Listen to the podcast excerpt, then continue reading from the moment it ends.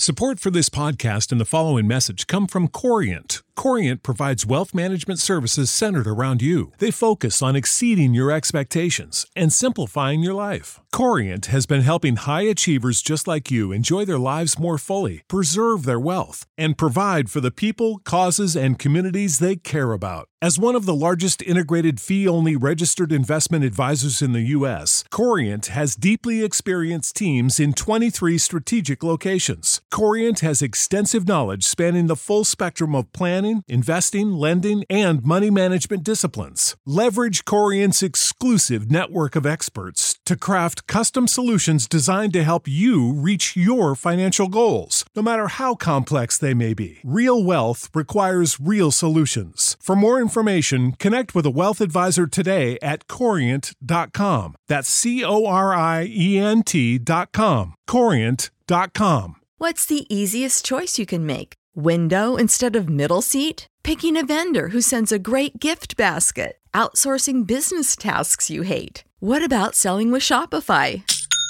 Whether you're selling a little or a lot, Shopify helps you do your thing, however you cha-ching. Shopify is the global commerce platform that helps you sell at every stage of your business. From the launch your online shop stage to the first real-life store stage, all the way to the did we just hit a million orders stage? Shopify's there to help you grow. Whether you're selling scented soap or offering outdoor outfits, Shopify helps you sell. Wherever and whatever you're selling, Shopify's got you covered. Sign up for a $1 per month trial period at shopify.com/try. Go to shopify.com/try now to grow your business, no matter what stage you're in. Shopify.com/try.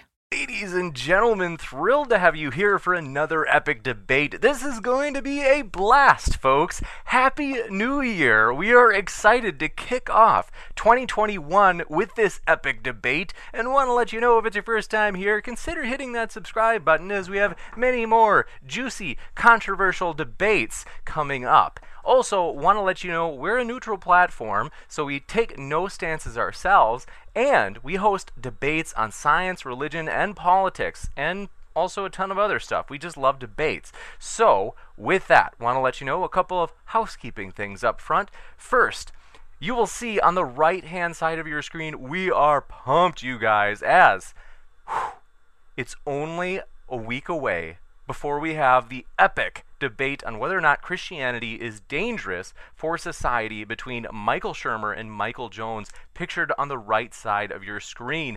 This one is going to be big, you guys, and we want to let you know you are also seeing on the very far right of your screen, that is our Kickstarter, you could say, funding meter. And so we are very close. We are, I think, at about 81%. I am stoked, you guys. And so you might be wondering, well, wait a minute, how does this work with a Kickstarter? Very easy. It's simple as this. We, in 2021, want to take modern day debate to the next level. So that means speakers from all over the place. And a lot of these speakers, you know, they're big time people. I mean, Michael Shermer, New York Times bestseller. He's been on Joe Rogan Experience and a lot of, I mean, I could go on and on about his credentials.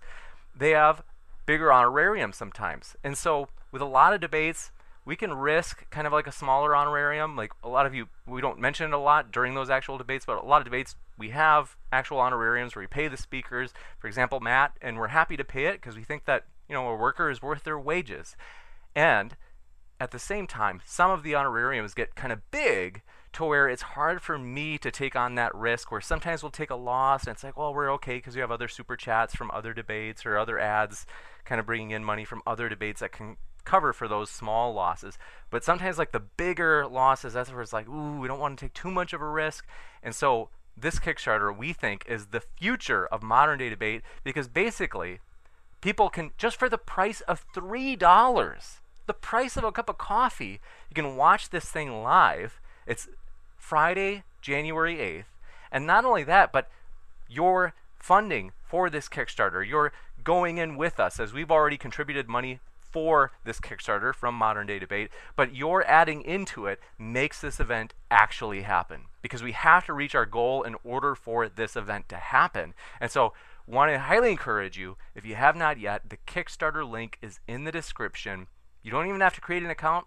You just jump on using Facebook or Apple sign in, whatever you want. It's pretty smooth and easy. So highly encourage you to join in with us, as we are hoping that this summer, we are thinking that if this goes smooth this first time, which we are determined to make it so, we're going to use this for big time events, you guys. So thank you so much for being here, though. We really do appreciate you. Want to say we really do appreciate all of your support, you guys, both in terms of the Kickstarter and in general. The live chat has been just so positive lately, and I appreciate you guys so much. So seriously, shoot me an email if there's anything, a way that I can serve you, make your day better. I'm at moderndaydebate@gmail.com. I try to get back to everybody. Sometimes I'm slow, but with that, thank you all for being here. How this is going to work is our new friend Gek is going to get the ball rolling with his opening statement. Then Witsit will have his opening statement, followed by open conversation.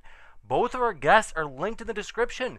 What are you waiting for? If you want to hear more, you can hear more from our guests by clicking on those links. And this format is pretty flexible. So as we mentioned, it's got those two openings, open conversation, Q&A. So if you have a question, fire it into the old live chat.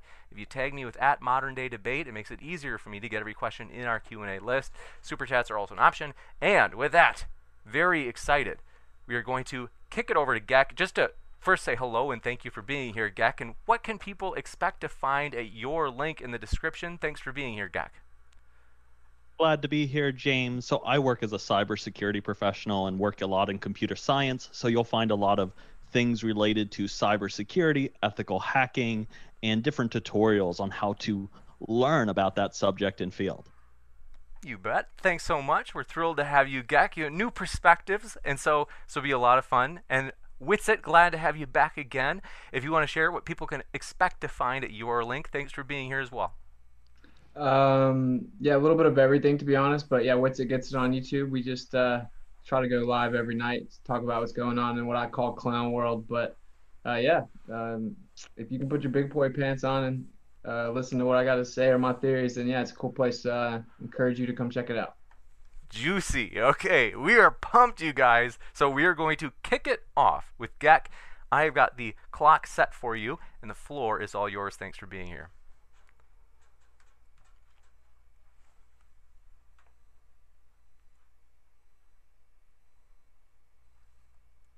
Oh, I need to share my presentation. That's right. Pardon me for not introducing you to this prior.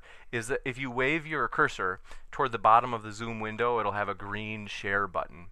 And then if you click that, and then on the window that has your PowerPoint, it says disabled for a participant. Oh, gosh, that's embarrassing. Sorry, I've got to change our settings.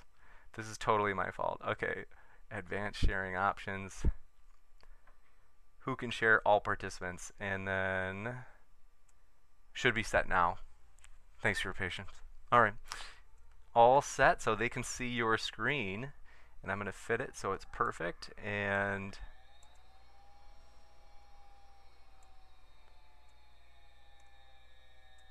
all right, perfectly set to screen. Thanks so much, Gek.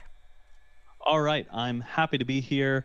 Thanks for tuning in. So for me in my opening, I'm going to take this in a little different direction, a different approach. Doesn't make sense for the Earth to be flat. And before we talk about that, let's go back and define what exactly is science. There's a lot of anti-science, but science is used everywhere. Science is the pursuit and application of knowledge and understanding of natural and social world, following a systematic methodology based on evidence. But what does that really mean? Well, where would you use science? Well, I think a lot of us have probably seen a murder mystery show before, right? Who doesn't love a good whodunit? What happens in a murder case or murder trial? You gather evidence, and then based off that evidence, you make a conclusion, right? And about who committed the murder. Well, we do that for everything, and science encompasses a lot of different areas. So when we're doing this, we gather that evidence, and we're using it to disprove or prove a hypothesis using the scientific method. So whenever we're trying to prove something, whether it be a murder trial or anything else we might observe in our natural world, we're first making some observations. We're thinking about interesting questions about why something is. Then we formulate our hypothesis, we develop some testable predictions, perform those experiments, and then based off those experiments, we record those observations. Then we may do the experiment over again, and we may do it a lot of times to make sure we're getting the same result. But sometimes our results can be wrong. So here's an example. Bob has a Christmas tree store. He sells Christmas trees all year round. Now, Bob wants to increase the sales of his Christmas trees. So Bob's hypothesis is he's going to spend $1,000 on Google Ads to try and increase the sales of Christmas trees in the months of November and December. Now, his sales end up being about 1,000 Christmas trees sold during the months of November and December. So then Bob compares this data to Christmas trees he sold in June and July. Bob only sold 100 Christmas trees in June and July with no advertising. So based off this, Bob concludes that advertising helped him sell more trees in November and December.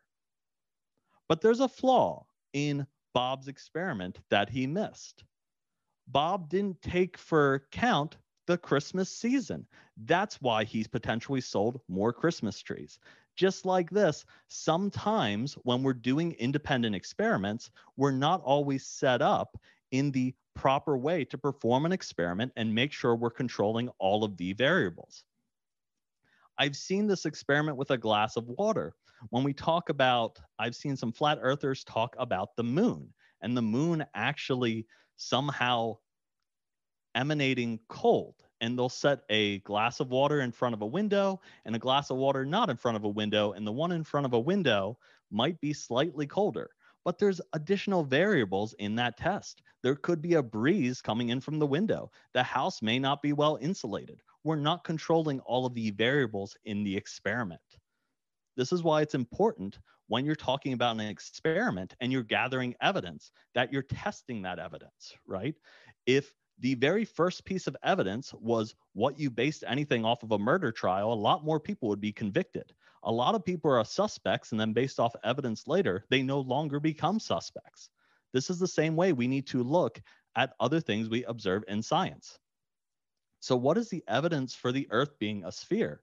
Well, we've had years, literally thousands of years, that we've gathered evidence about this. We have pictures and videos. The moon and the stars and everything that we can observe in our solar system and universe with telescopes, even binoculars on a good night, we can see that it is sphere-like. So why would our own planet not be a sphere? If the things we observe and the evidence we have point to that direction, why would it not be that way? Here's the Gemini spacewalk from 1965. Here's a photograph. And I want to talk about computers back in 1965 because they looked a little different than they do today. In fact, this is what a computer looked like back in 1965. It took a lot of processing power just to do a very simple task. Computers were literally the size of rooms. The Apollo space missions were actually written on punch cards. They used punch cards for the computer programs. It took a lot of money. People wonder why the NASA space budget was so expensive. It takes a lot to program everything on a cue card and feed it into the machine. They actually had an issue with this where someone actually dropped the cards or the punch cards and they came out of order, and it took several months to actually get all the cards back in order to make sure the program would run. Our computer systems weren't that sophisticated in the 1960s. So here's another image of Earth from 1968, and yet another one from 1972. This is before anyone even knew Photoshop existed, before that was even a thing. And of course, we have live feeds of Earth directly from space. Is someone sitting there editing these live feeds 24/7, somehow making up these images and recording them in a movie studio? Does that make sense?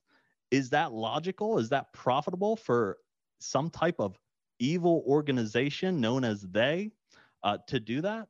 I don't know if that makes sense. And this leads me into conspiracy theories. And think of this, again, just like in a conspiracy for murder or anything else, that you need a good motive, right? Why would someone murder someone? The same can be said about our flat earth theory. If we are all being lied to, and this is some big elaborate hoax, what's the real motive? Who is really profiting off of this? Why is SpaceX devoting a lot of money into asteroid mining and potentially looking at that as a future revenue generator if asteroids don't exist, or what we know about space doesn't actually exist? That doesn't seem to make a lot of sense. When we talk about conspiracy theories, often there's little bits of truth, but then there's a lot of conjecture. And there's a leap of faith that's added. And that's normally how, when you tell a lie, if you want someone to believe a lie, you introduce a little bit of truth. And it makes it a whole lot more believable. So does it make sense for the earth to be flat? Well, in Proverbs 18:15, one of my favorite books, it says, an intelligent heart acquires knowledge and the ear of the wise seeks knowledge. I think after 2,000 plus years of experimentation and evidence, this should be rather clear.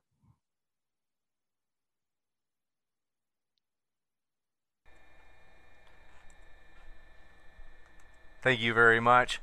Stoked for that opening and stoked for yours as well. Witsit, kicking it over to you. The floor is all yours. All right, I'll respond to a couple of things he said, and then I have a couple of tabs pulled up. I can screen share in a second, bro, if that's cool. I took a couple notes. So you brought up a murder trial, I guess, getting across the idea that you need evidence. I guess, you know, murder investigations in general require evidence, and then you tie that into science. Well, science is, of course, as it pertains to natural science, the study of the natural world, which is what we're discussing. You're making claims about the natural world. There's three constituent parts of a scientific experiment, right? So there's the dependent variable, the independent variable, and the control variables, right? And so you have your independent variable, which is your presumed cause. After you have your dependent variable, your observable phenomena, your naturally occurring observable phenomena. You then have a presumed cause. You manipulate it to verify a cause and effect relationship. You propose a hypothesis with a cause and effect relationship test. When it pertains to the globe Earth model, and this is never done, none of the core claims about the natural world in any way can stand up to the parameters of the scientific method or scientific experiment. It is actually nothing more than pseudoscience, falsely masquerading as science. So just to clear that up, it's going to be very relevant. NASA requires a lot of money. And why would they invest money or tell you that they're investing money in asteroids if they didn't actually exist? Why, if they're lying, why would they tell you they need $60 million a day to send people on the ISS that's, oh, I don't know, 252 miles in the air going 17,000 miles an hour with glitches? So to ask me the motivation of the intricacies of one's deceptions or lies is foolish, simply. And then that ties me into the ISS, where you claim, I guess, we have live streams of a curved Earth from space, which of course we do not. And you can easily impose curvature. We saw that with the Red Bull jump. They told us you could see the curvature of Earth from space. Then we sent high altitude balloons up. It's flat. And then that, and then of course, Neil deGrasse Tyson, one of the mainstream scientific communicators, comes out and says, oh no, you couldn't see the curvature from there. So to ask me how a lens could impose curvature when we know that's what they do also isn't really going to cut it as to evidence. So, all right, I'll screen share and break down kind of what the deal is. That's cool. All right, so we, I just pulled up a few tabs, right? We were all told that we live on a ball Earth, one of the first things that we were ever told, right? It didn't really make sense to us at the time, counterintuitive. Oh, we fall off the bottom. How's the water stick on there? Oh, gravity. What's that? It pulls us down. So anyway, we were all told this at a young age. We didn't fully understand it, but we, of course, trust the authority position of the teacher. She clearly knows more than us. She's older, right? In fact, we were all indoctrinated with this belief that we live on this ball. This is the default picture of the iPhone when it first came out. This is called the Blue Marble. And, of course, this was presented under the guise that it was a legitimate picture taken in entirety from space and put on literally the default wallpaper of all iPhones, now the most popular phone in the world. So let's see what NASA themselves say about the Blue Marble. Well, of course, this is the guy that did it, Robert Simmons, and they themselves admit that it is nothing more than computer generated. What's the coolest thing you ever did as part of your job at Goddard, Robert Simmons? Well, by 2002, we had finally had enough data to make a snapshot of the entire Earth, so we did. The hard part was creating a flat map of the Earth's surface with 4 months of satellite data, just high altitude compilations, certainly not in a medium that defies physics. Reto Stockli at the Meteorology and Climatology Office did much of this work. Then we wrapped the flat map around a ball. My part was integrating the surface, clouds, and oceans to match people's expectations of how Earth looks from space. So this is them literally telling you that the infamous picture we were all indoctrinated with is literally not real. It isn't the real picture, but you claimed in your opener that we went to the moon in the 70s, but of course this is in the 2000s. We're getting shown cartoons put off as real. So simple premise to, I'm not keeping up with time, I'm trying to speed up a little bit here. Simple premise that we need to understand before we engage in this conversation is burden of proof. We should all know it. You make a positive claim, you have the burden of proof. Now we're going to go through this because this is one of the main things that I have globe earthers, if you will, say to me often. So making a claim that needs justification, then demanding that the opponent justifies the opposite of the claim. This is the shifting the burden of proof fallacy. Okay. So making a claim that needs justification, but then demanding that the opponent justifies the opposite of the claim. That's what the globe earth model is doing. And of course, falsification is independent of replacement. The burden of proof is a legal and philosophical concept with differences in each domain. In every debate, the burden of proof typically lies with the person making the claim, but it can also lie with the person denying a well-established fact or theory. This is what the people want to say is going on here. This is what globe earth proponents want to say is going on here. The problem is it isn't a well-established fact or theory. We can get into the intricacies of this. It's nothing more than pseudoscience. There is nothing scientific about it at all. It actually makes claims antithetical to all scientific evidence.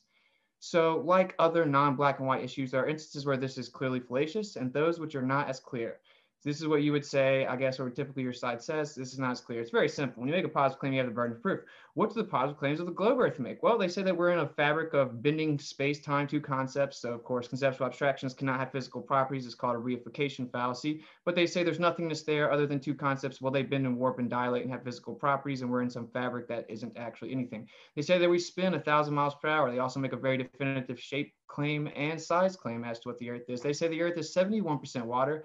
Of course, we know that sea level is the level of the sea surface used in reckoning the height of geographical features such as hills and as a barometric standard. So we literally measure elevation above an assumed level of sea. They say it's 71% of the earth, but it's actually bending convexly around the exterior of a spinning object in a vacuum.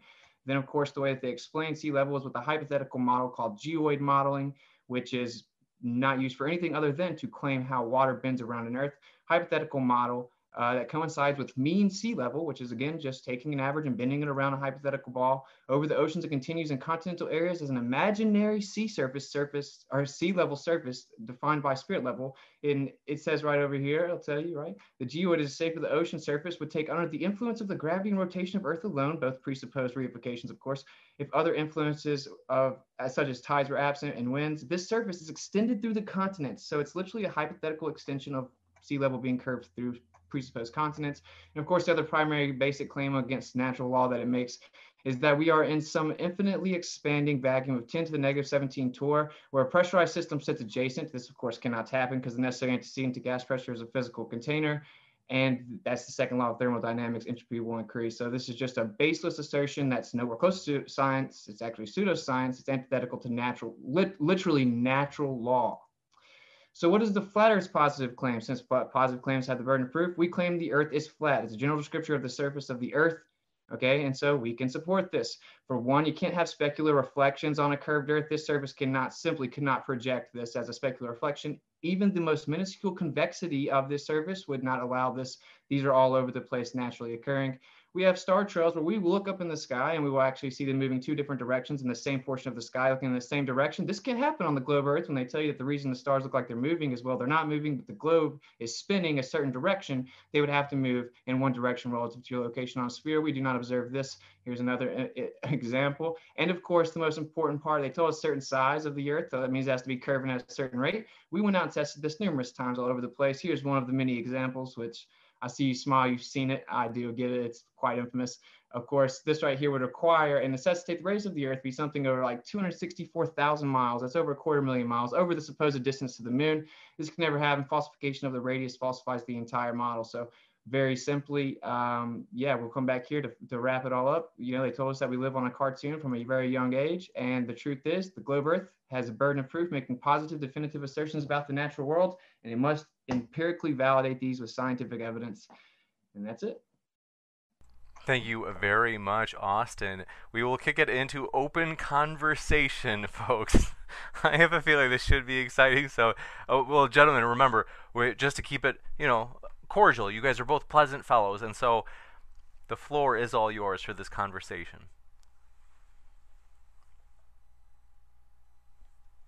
Let's see. You guys might be on mute.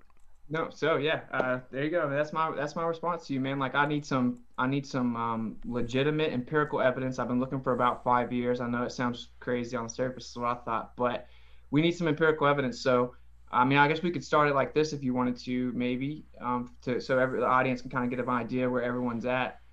There's like, I can ask you a couple questions if you're down to answer them, so we can get a gauge of what you think, maybe.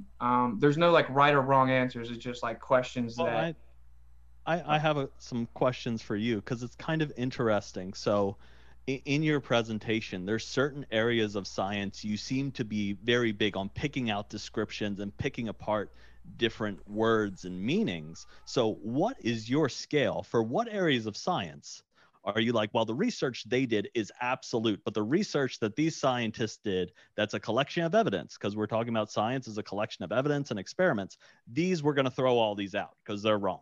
So what is your level of saying that this is right or this is wrong? And how do you determine that from your own conscientious bias of this is right because I believe this is right and this goes along with what I believe versus I believe the work that these scientists did?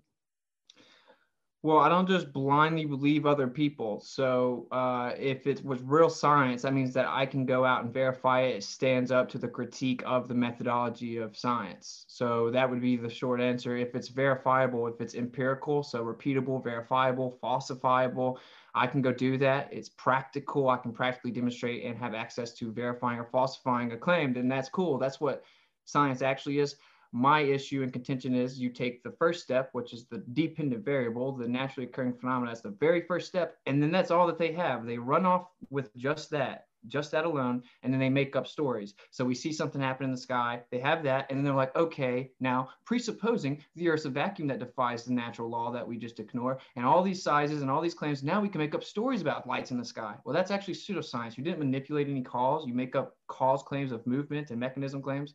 So the point is, we have to actually be able to verify things empirically. And when we go out and try to empirically verify if the Earth is curving, it isn't. And that's technically a measurement question, not a science question, but the globe Earth makes scientific claims and there's no scientific evidence. So simply, I'm not impressed with the lab coat and goggles, bro. I need like an actual empirical means of verifiability. Well, what I'm asking is that, so for you want to go out and do it yourself. You want to do your own experiment and verify the information. You are not going to trust what other people do. But the very foundation of how technology is built is based on things other people did and trusting that other people built it. In fact, the communication mechanism we're using right now was built on literally hundreds of years. The very first computers were conceptualized in the 1800s for technology. So what areas are... my phone, you know? Sorry, I didn't mean to interrupt you. Go ahead. Oh no, I was gonna say so there's certain areas that in science, right, we trust, right, because we use it every day, right? We use it for facilitation, communication. We use credit cards. This is all things that have built up over a number of years. And it's not like we can point to like one person who was making up stories or anything. This is why there's scientific consensus. You have a lot of different people involved in order to reduce the chance of things being introduced that just don't make sense, right? That science is not verified. That's why you have so many different people involved, because the more people you have involved, if this is an overarching conspiracy theory, the more people you would have that would reveal something. The more people you have involved in any kind of conspiracy plot, the more you'll have a Judas that will go and tell on, you know, what's happening and betray the bro. You seem to have a misconception of how many people are involved in this. There aren't that many people that would need to know. Most of the people that work at NASA wouldn't need to know. They sit there and interpret data on their computer, and they're just looking at temperature recordings. And then the next guy sits in his computer. Compartmentalization. The teacher didn't know that the Earth isn't a globe that defies physics, and that the story was brought to her by a Jesuit priest. She didn't know that. She just told me what she believed. So that's a straw man. No flat earther thinks that there's millions of people keeping the secrets. That's completely unnecessary. Not how it works at all. Compartmentalization within the military alone wouldn't allow that. And so it's very simple. Most people believe the lie, and then they, you know, by deduction, continue it on with conviction even. So then who is this group of people that's keeping the lie? Because NASA is not the only space agency in the world. And a lot of the scientific evidence has been built up by various organizations over 100 years now. From real these science different was areas. Thrown out the window because of heliocentrism, including the fatherheads of electrical field theory, Nikola Tesla, Oliver Heaviside, Faraday, Maxwell, Charles Proto Steinmetz. They all knew that, for example, there was some type of a background, but no, the Earth's spinning and revolving, we have to throw out the background. Science has done nothing but devolve because of a devotion to heliocentrism.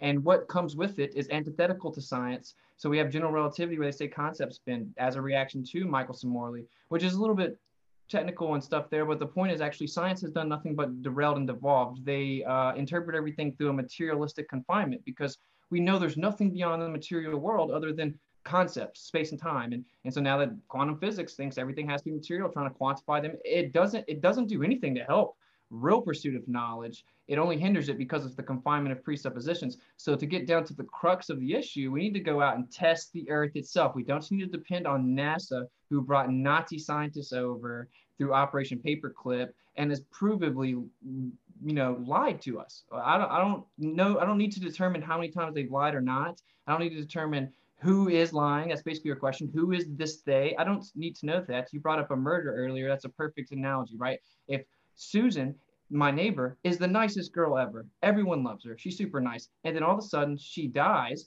and someone clearly killed her. The cops don't go there and say, well, there's clearly tons of shots that hit Susan and she's dead, but she's so nice. I can't imagine that anyone would do this. So until I can figure out who would ever do this, or I don't know why they would do this, then I don't need to look at the evidence, right? We don't know. We have to just look at the evidence and then we can go from there. Falsification is independent of replacement, and the evidence is independent of motive. But see, there's certain evidence that you'll outright reject. So do you say that all photos and videos from space, they're all false, that someone has edited them? And then how do you explain that from the 1960s and 1970s? So you talked about him stitching those photos together. If I have a photo of myself and I had red eye and I removed the red eye, does that mean the photo is a cartoon? Or does that mean it was digitally edited? Because the resolution of cameras back then were terrible in the 60s and 70s compared to what they are today. I think if we're taking the concepts of the technology we have today and comparing it to the 60s and 70s, that's a bit of a misnomer, because the technology we had back then was not as sophisticated as what we have now. Yeah, we can't go back, and we destroy the technology, and it's a painful process to build it back. And you even said in your opener, we had huge rooms that we had to use to even use computers, and now my phone is more powerful than a whole warehouse but we can't go back to the moon. Don't worry about that. But we went in the 60s, I promise, and we took a real picture, but we went like decades without showing you another real picture. Then they came out and admitted that the pictures they show us are cartoons. So what you're doing right now is constantly appealing to the authority of the government, singularly NASA. And I don't want to do that. So if we want to get into the meat and potatoes, we need to get to the evidence. Where's the empirical evidence? I showed you empirical evidence of the flat earth. I've been looking for evidence of the curvature of the earth for a super long time. And that's why I think that really I was saying a productive way to start this would be like, well, where exactly do you find yourself on this? Because the truth is most people just have a belief that this is true, right? Like, do you have any empirical verifiable evidence that you yourself can verify is real of the measurement of the curvature of the earth? No, you have just believed it. You've heard NASA and you believe it. Spin, believe it's no evidence. Space vacuum, believe it's no evidence. And so that's where we need to get to. Do you think you know you have some like verifiable empirical evidence for any of those claims that the earth's a ball with curvature, spinning in a vacuum, any of those three claims? And then we can get to the crux of the issue. I've been looking for 5 years. There is no evidence. And all the evidence I go out and find and can verify myself disproves their claims. And we have gas pressure on Earth and they claim it's in a vacuum. So we got some issues that we need addressed. And if we're being intellectually honest, we're going to have to find some empirical evidence. I mean, if the Earth's a globe and it's a primitive, archaic idea to question that it could be flat, it should be a slam dunk debate. Debates wouldn't even exist. So we should have some empirical evidence. Can you think of any? You can pick any of the core claims of the globe Earth. That's why I covered the burden of proof, right? The globe Earth has the burden of proof. So I'd like to talk about again, you made this point about technology, and that's where I live and work. So you said, why can't we go back to technology that we had in the 60s and 70s? Well, the technology we have today isn't compatible with what we used in the 60s and 70s because we used vacuum tubes in the 60s and 70s. We don't use vacuum tubes anymore. In fact, we use central processing units and silicon. So the technology that we had back then is very different from the technology we have today, which is why you would have to rebuild it from scratch. In fact, this happens in software development all the time. In fact, technology you were using 3 years ago, it's often better to rewrite an entire programming application than it is to try and take old programming or old code and reuse it. So the same case could be said for anything that was done, especially written in the 60s or used. Like, we wouldn't want to use punch cards today to program something that a rocket that goes to the moon. Yeah, I feel you on that, bro. But again, what you're doing to me is you're arguing to me a story you believe. You're arguing to me the logical framework of how you could explain a story that you believe. I don't believe the story, dude. I don't believe that we went to space in 1969. 8 years after JFK said we were going to go to the whole world, we're going to be the first people to go to space in 8 years. And we couldn't go to low Earth orbit the seventh year. One of the main guys that was supposed to go hung a lemon on the main module saying, we can't even communicate in the same building. We'll never go. Then he blows up in a routine checking of wires. He's gone. They magically go all of a sudden in the eighth year. And the freaking president calls them. And so the moon landing, I don't believe propaganda stories from the 60s. I want some physical empirical evidence. It's 2020. I should have a 4K live stream of the Earth in entirety every single night, and I should be able to zoom in on it live time. I should be able to see rockets re-enter the atmosphere 1,000 times. Not one time in the history of mankind have we ever been shown a supposed rocket re-entering the atmosphere. It's 2020, bro. They're lying. They're lying, and we have to go prove it. And so we need to get to the crux, bro. Do you agree that we need to see, is the surface of the Earth actually curving in all directions, or is it flat? That's the only way we're going to get to it. We've already seen it. I'm sorry. I didn't mean to interrupt you. No, you're good, though. I think we've already seen it. So we have videos. We have live streams. We have satellites that can take pictures of Earth. And my burden of proof, and from a technological side of it, what I'm trying to understand is how you hand-wave dismiss that. Because there's a lot of technological science and evidence that goes into those devices to make them do what they do. And there's a lot of monetary value that has gone in to making sure those systems like satellites and global positioning work the way they do. Yeah, but so they can use high altitude balloons, bro. Like, for example, they were trying to get internet in a remote location a couple years ago. And what they did was they put up a whole bunch of balloons. Now, if we have satellites flying all over the place, why would we have to do that, though? We have satellites flying all over the place. And then NASA admits they still put balloons up. As early as the 50s, they've been putting balloons up. Did you know that NASA is the #1 purchaser of helium in the whole world? And they buy 90% of the world's helium. So that, once again, vaguely appealing to the idea of satellites. Most of them are claimed to be geostationary anyway, which means effectively they're not moving, unless you just believe that it feels like we're not moving, but we are moving. So there is no satellites. But again, this comes back to, we have to measure the Earth, because if they were getting in gravitational orbit, you need what's called the radius of orbit, which means you would have to know the radius of the Earth. So if the radius of the Earth claim of 3,959 miles is wrong, they did not go to space, my man. It would be literally impossible. You couldn't. So we need to figure out if that value is correct. It's the most efficient way to verify or falsify this globe Earth model. It's not just, believing in stories, bro.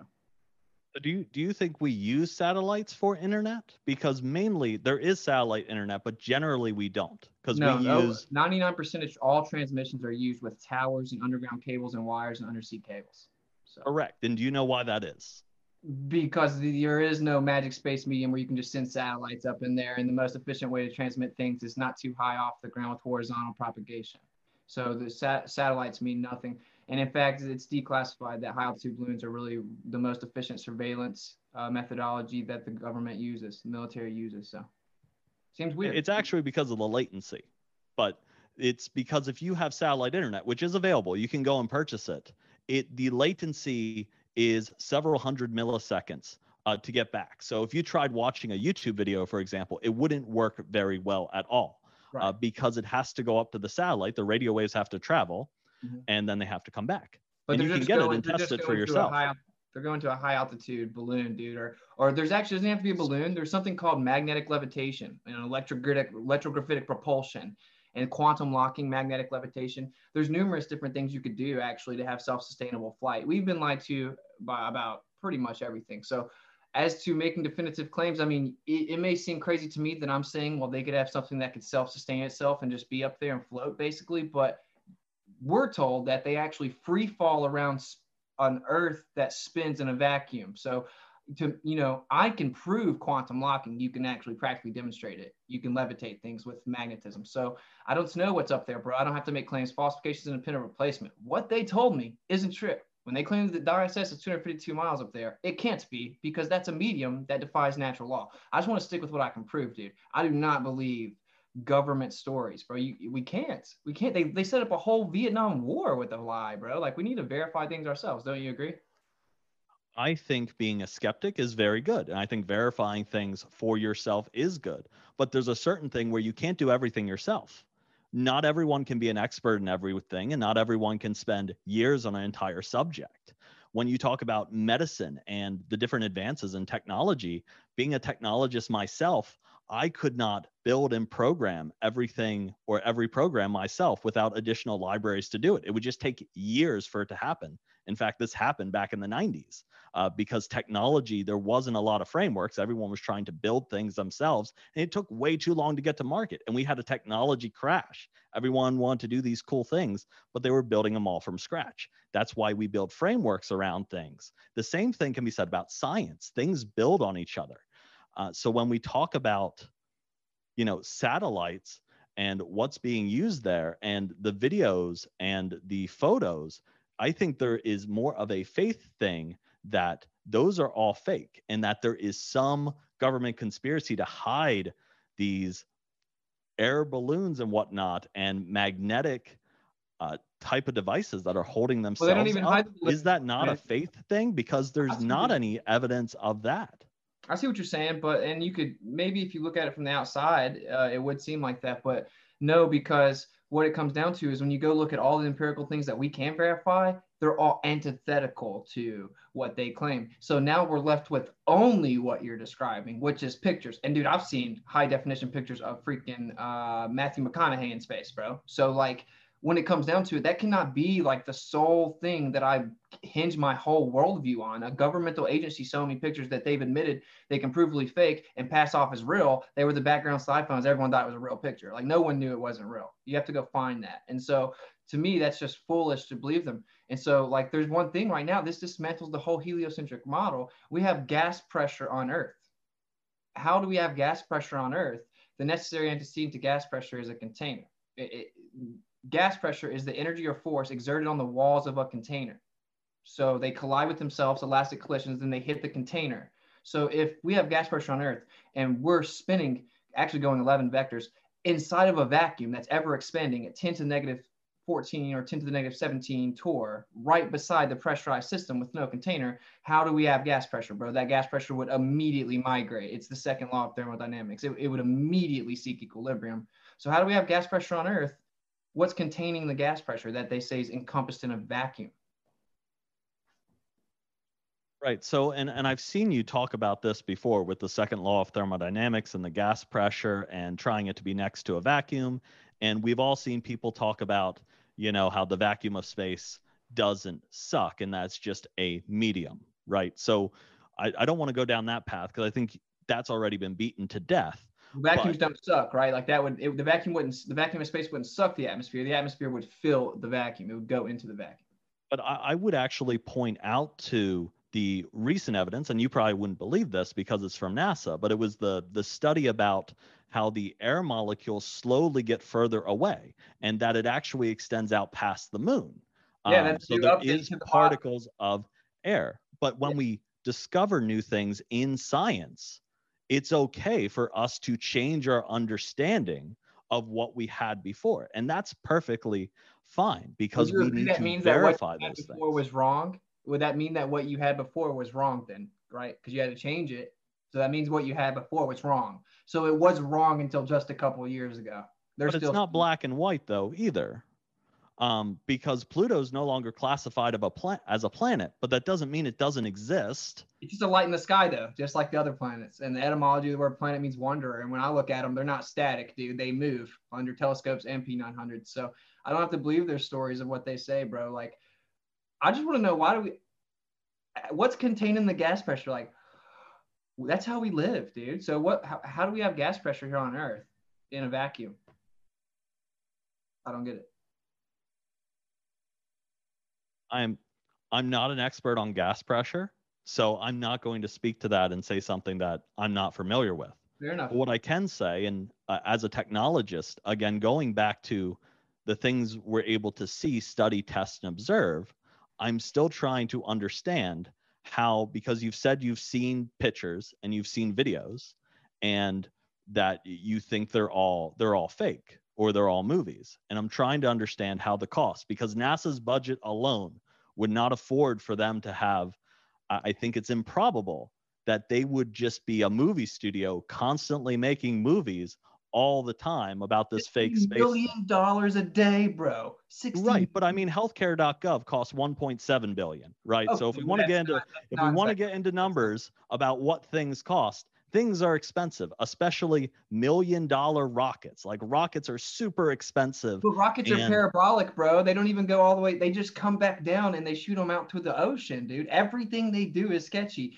We have to move on past NASA, bro. I don't believe the government. They started the Vietnam War with a false flag and they've come out and admitted it now. So like, can we not verify it ourselves? You can't have gas pressure without a container. I agree, you said you may not know, but the official explanation of your model is gravity contains the gas pressure, okay? And that gravity is relative to the center of a mass and that it's stronger as proportionately close to the center of mass. And so if I take gas at the surface where it's supposedly the strongest, it goes in all directions instantaneously, seeking equilibrium omnidirectionally. Where the gravity is the strongest, if I go hundreds of miles up where it's way weaker, gas does not all of a sudden get contained because gravity cuts back on and contains it. It doesn't make any sense. Gravity has a singular vector of down relative to the center of mass, but of course gas has omnidirectional vectors. So it doesn't work. It's a claim against natural. This isn't something we can just breeze past because it's not like this is my opinion. It's a natural law. And natural laws, for anyone that doesn't know in the audience, right? It's not like we came up with it or something. It's like they just are, right? We don't have to explain a causal agent. They just are. They're natural laws. So we got to deal with that, bro. You're making a natural claim about the natural world, and it's actually antithetical to natural law. Like, that can't just be left to fly, right? What do you mean? I mean, for years, the scientific consensus was that, you know, when you were sick, we needed to drain the bad blood. So there, like, if we're talking about, so specifically, and I know you're on the gas issue with pressure, so you have a hypothesis that it wouldn't exist if you went up that far. So based off that claim, if you saw a video or something from space, and again, it wasn't happening, you would say that's not true because I don't think that's possible for that to happen. Is that correct? What I'm saying is that's a claim That's literally the opposite of natural law. There would have to be a container next to a vacuum. That's all I'm saying. Everything you've brought up is just appealing to NASA, dude. But we can move on. Like if you said you conceded you don't know too much about gas, that's cool. That's just one of them. Like what about the curvature part? This is something we can all understand. You don't have to be an expert in anything. We go out and we see the horizon. It's horizontal. We see the sun is set on the horizontal Earth. Everywhere we go, planes, buildings, doesn't matter. Go out to the ocean, doesn't matter where you go. High altitude balloons, 120,000 feet, it's flat. That's what horizon means. It comes from the word horizontal. So can we find some evidence of the Earth curving?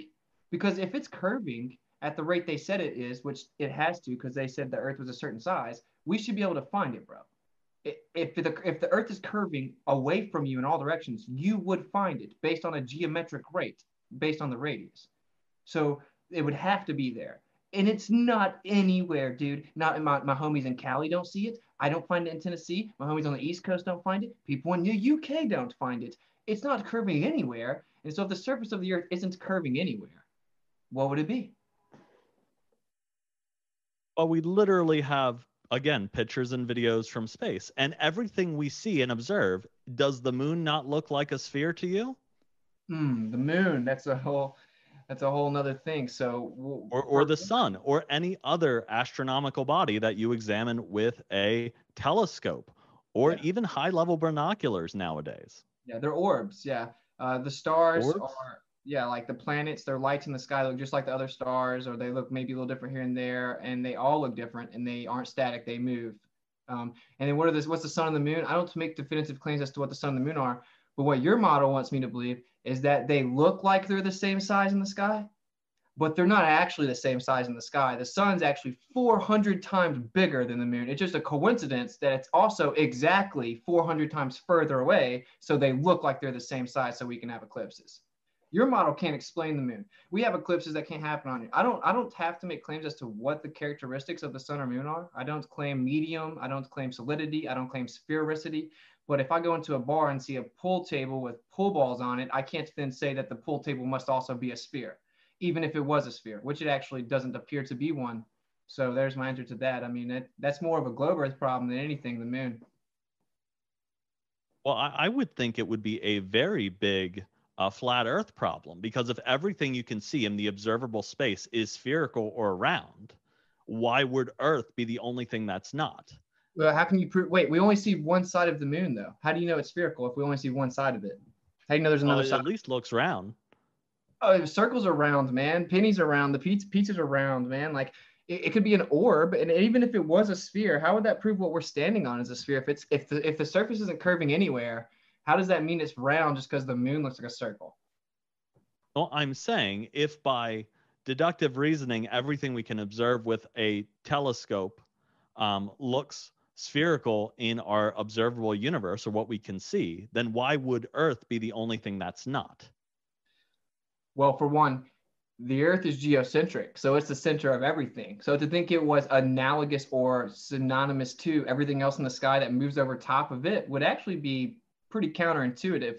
The sky, for all recordable history for thousands of years, has come back around and started where it starts every year, around the center of the Earth, over top of the center of the Earth. So why would I think the Earth is the same as the lights in the sky that move all central to the Earth? I mean, if everything is central to the Earth, I don't know. I don't make claims about what's in the sky. That's what got us in this mess, was making theoretical, I wonder what's up there claims, right? And we need to pump the brakes on that.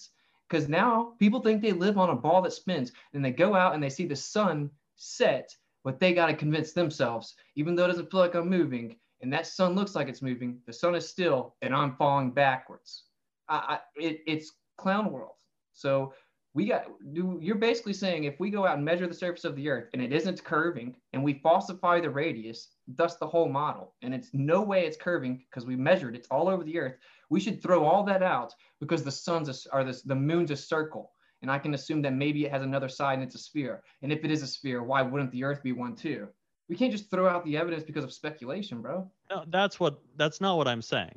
There is a lot of tests that have been done that have led up over the last 100+ years about the Earth being a sphere, because eventually, if you go back far enough, the world did have a consensus that they thought the Earth was flat, right? And then after a lot of different experiments, they came to the conclusion, oh, the Earth might actually be a sphere. And then after several hundred years, and this is after, I think it was Aristotle and his experiment involving measuring shadows, he's like, huh, maybe the Earth isn't flat. We had a lot of other people that did the same thing, right? Maybe we can sail around, if we're a sphere, sail around the Earth. So it's not like this idea came up overnight, like all of a sudden someone said this. This is something that has been built upon for years. And I think it's kind of interesting because, again, in the past, that was the idea that the Earth was the center of the universe. And more recently, now the sun is the center of the universe. Are you saying the sun is not the center and that everything revolves around the Earth? And I would ask why. A lot to unpack there, bro, but I'll hit you with it. Sure. Yeah. The idea would go around the sun and the sun's the center of everything. Helios. That tracks back to sun worship and so the religion of worshiping the sun for literally Helios. In fact, just a tidbit that'll probably make people spiral. The Statue of Liberty is identical to the ancient statue of Helios. But anyway, so you brought up Aristotle and you brought up the shadows. It was actually Aristophanes. I'll give it to you, though. It's fair enough. He was a Greek dude, whatever, supposedly. There's no primary documentation of this story at all, but literally there's no primary documentation, just like a sketchy secondhand source. But supposedly went out there, stuck sticks in the ground, just kind of stepped it off and measured, and then looked at shadows and wells and assumed that the Earth was a ball. Then he assumed the sun was very, very distant and that the light rays were parallel. And then he took and reverse engineered the idea of a ball Earth. Of course, not assuming the Earth is really far away and it has parallel rays, and knowing that it's more local and it has divergent rays, which is all we ever observed, like crepuscular rays, it works on both models. This was done like a couple thousand years ago or so. And then when you brought up Aristotle, it actually, this is the crazy part, the globe Earth's actually origin was a religion. So we have like Platonism, Neoplatonism, the idea that the perfect shape is a sphere. A metaphysical premise that the perfect shape's a sphere. This comes from Plato. And then this is literally why they started saying, I think the Earth's a sphere. Then Aristotle proposed the idea that space is a privation. So it was also a metaphysical ontological premise. It was the idea of the opposite of form and matter being emptiness and nothingness, and that's what space is. It's basically what they still run with today. Now you fast forward, a Jesuit Catholic priest actually proposed the Big Bang Theory, the idea of how all this universe came into being. And so when you track it back, actually the origin of all the postulations are metaphysical or religious, and they have no empirical evidence. And now you fast forward to now, you think, well, surely we have the evidence now. It may have started that way. No, we don't, dude. We literally don't. There isn't any empirical verifiable evidence of any of the core claims of the globe Earth. So, I mean, we got to be real here. We didn't lie. You didn't lie. Your teacher didn't lie. But, like, we were misinformed about where we live, and we need empirical evidence if we're going to like stake our whole worldview on it, right? Well, so you're saying you were misinformed or people were misinformed, but again, we're back to they. Who is they? You talk about the government a lot, but the government is just made up of people. And while, there certainly people in government have done shady things before, normally with a motive, normally for money or power, right? So are there key people in the government and they've been passing it down through the government for over 100 years? Because normally people don't remain as those government officials for that long. And again, you said there weren't a lot of people involved in this. Mm-hmm. So at what point, and this is where the conspiracy really, it just doesn't seem to make sense for me that all the photos and video evidence and what does exist from a technological perspective, that's even possible. Well, basically the idea of being like, why would they lie? I don't know. We made a whole rap song about it. It's one of the main questions we get. I feel you, bro. That's the instinctive response. It is nothing. It's no like shade I'm throwing or anything, but I use this analogy. It's like, if I say you had a girlfriend and actually she was your fiance, really pretty girl, you had just engaged to her. And you were like in love with her, right? And your family loved her. You liked her family. Everything was cool. And then I came to you. I was like, dude, I'm sorry. I got some bad news. I got a video of your girl cheating on you. Would you be like, no, there's no way, Austin. She loves me. I don't know why she would lie. I don't believe she would ever do that to me. So until you can tell me why she would lie or exactly who the dude she was with is, I don't want to see the evidence of the video, right? You would want to see the evidence. And so all we're doing is pointing out the evidence. I can't definitively claim their motive. But I will tell you, when it comes to the heliocentric model specifically, predominantly, it was the Catholic Church, the Roman Catholic Church. I mean, even the Big Bang Theory was proposed by the Jesuit Church, so a Jesuit priest. So yeah, I mean, clown world confirmed, but it's predominantly in modern history, the Roman Catholic Church. And this wasn't even accepted really until even being thought of accepted until early 1900s. This is very recent decision that people think the earth's a magic spinning cartoon ball that defies physics. The Greeks were just a couple people. They were a minority. This happened in 100 or maybe 150 years. So this is like a new thing that has happened. And we need to get our act together. We don't live on a, oh, and of course they said that what definitively sealed it was we went to the moon and took a picture of it, and that proved it. So when you're asking like all these people that lie, they think it was proven in 1969, bro. Like they're not lying, you know, they're just, they believe the lie, and some of us decide to go and test it. And so when we test it, we falsify the radius. There is no movement. So we got an issue, you know?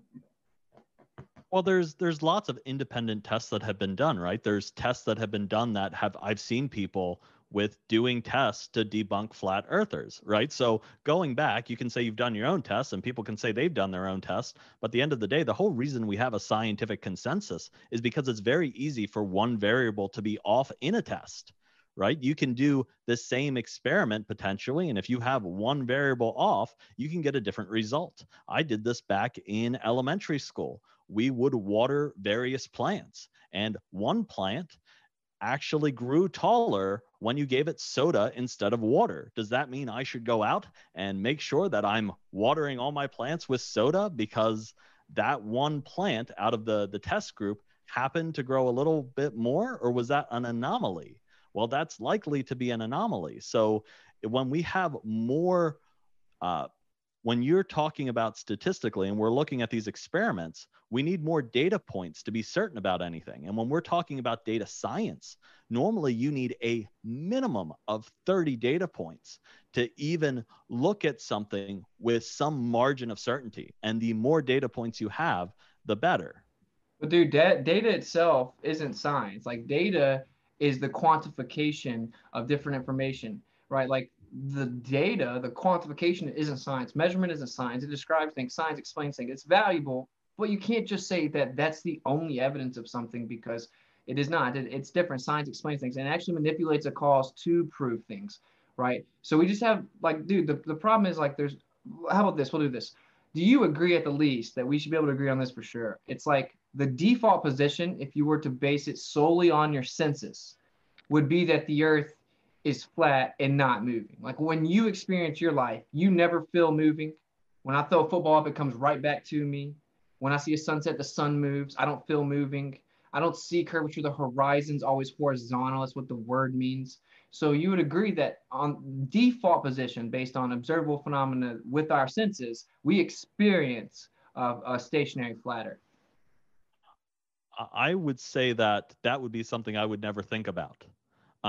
Like living through life. And I think the majority of people don't go through life saying, man, I really wonder if the earth is flat or a sphere. Yeah, right? I think it's more of a thing that people who want to get into details and look at that might look at, or people that work in a specific field of science would look at that. But I think the debate for a lot of people is that, you know, over the evidence is overwhelmingly based off recent accounts in the last several hundred years that the earth is a spheroid, right? And that we're using satellites. We have video evidence and photos, and I know you don't like them and you say that they are edited and don't exist. And my stance is that is technologically not possible from a computer. CGI is not possible, dude. If you've not seen the movie Gravity, bro, you know with $60 million a day, when the military actually classifies information, right? They have technology that's super advanced years before we know about it. You think with $60 million a day, they can't show us like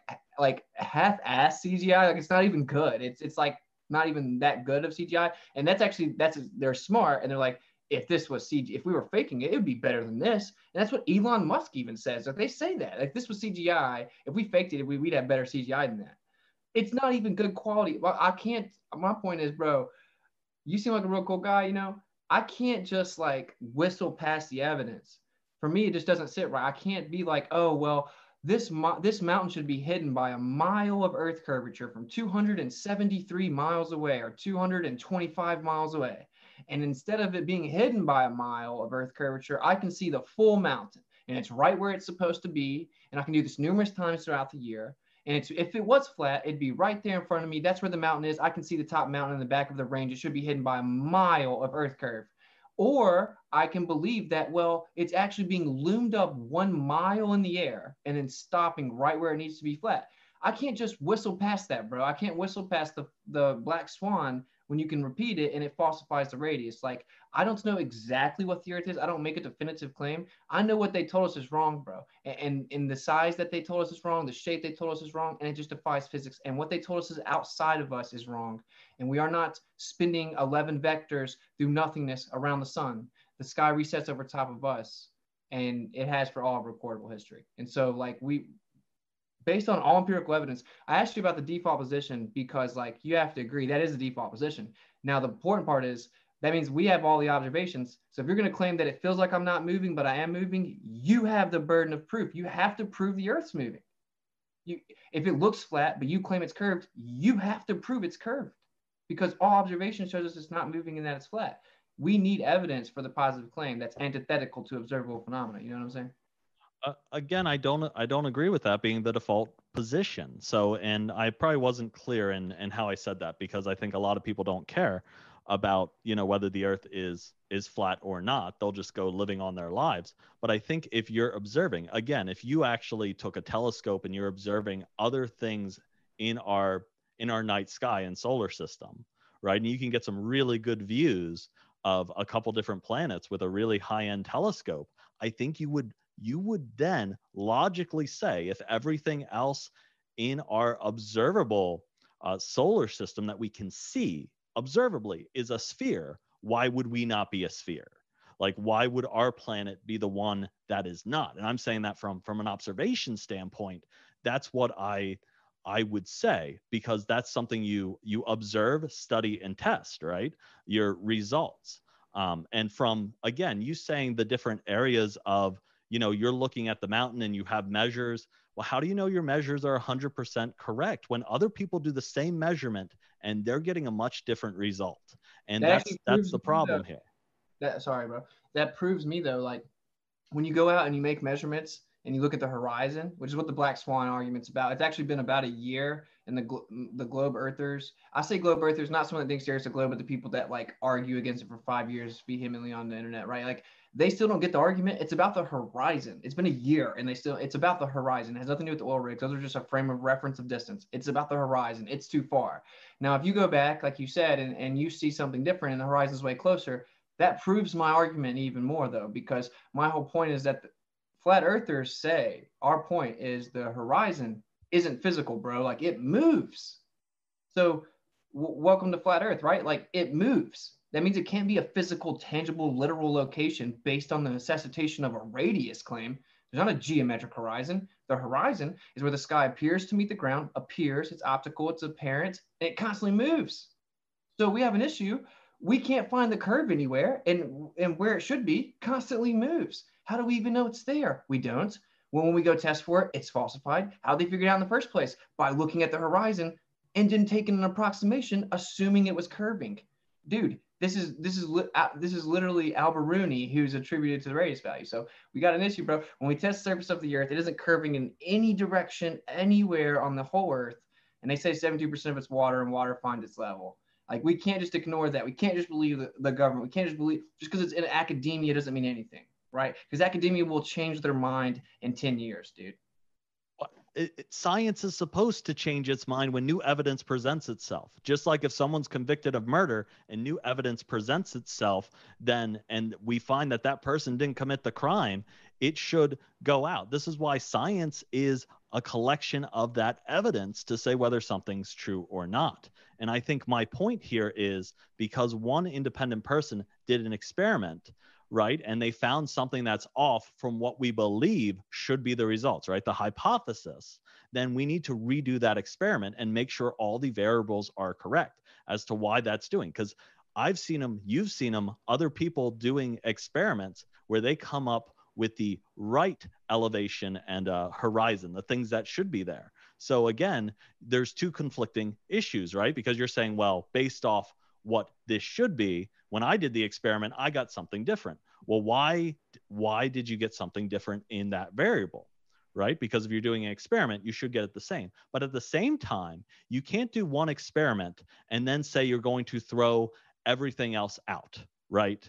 You can't do just one and say, well, based off this one, again, back to my analogy of the plants, right? If I took that one experiment and then I said definitively, well, obviously water is not the best thing for plants. It's Coca-Cola, because this Coca-Cola plant grew much higher than the one that I gave water. Now, do we know that to be like scientifically accurate from all the people that did experiments with those types of plants that they grow bigger on soda? No, that was an anomaly of my one experiment. That's why we have to have lots of experiments. This is why I said the data, it's more the data points in order to show from an evidentiary standpoint that we can be certain that if we go in with the same variables every time, that we're going to get the same result. I feel, yeah. I mean, that's what basically my argument is that I want it to be empirical, which is kind of what you're alluding to. Of course, measurement isn't science again, right? So when we look at, we know the distance and we're making observations. An observation, a measurement, not science, but I see what you're saying, replicatable. Well, it is. And the problem is, typically you're right. If it just happens one time, it's an outlier. That would be cherry picking, right? But this is different because when it comes to the horizon, if there's a curvature of the Earth, it has to be a physical location that can go no further than the radius allows. It can be closer than that, but it has a maximum extension rate based on 3,959 miles. That's a maximum extension that the curve can be.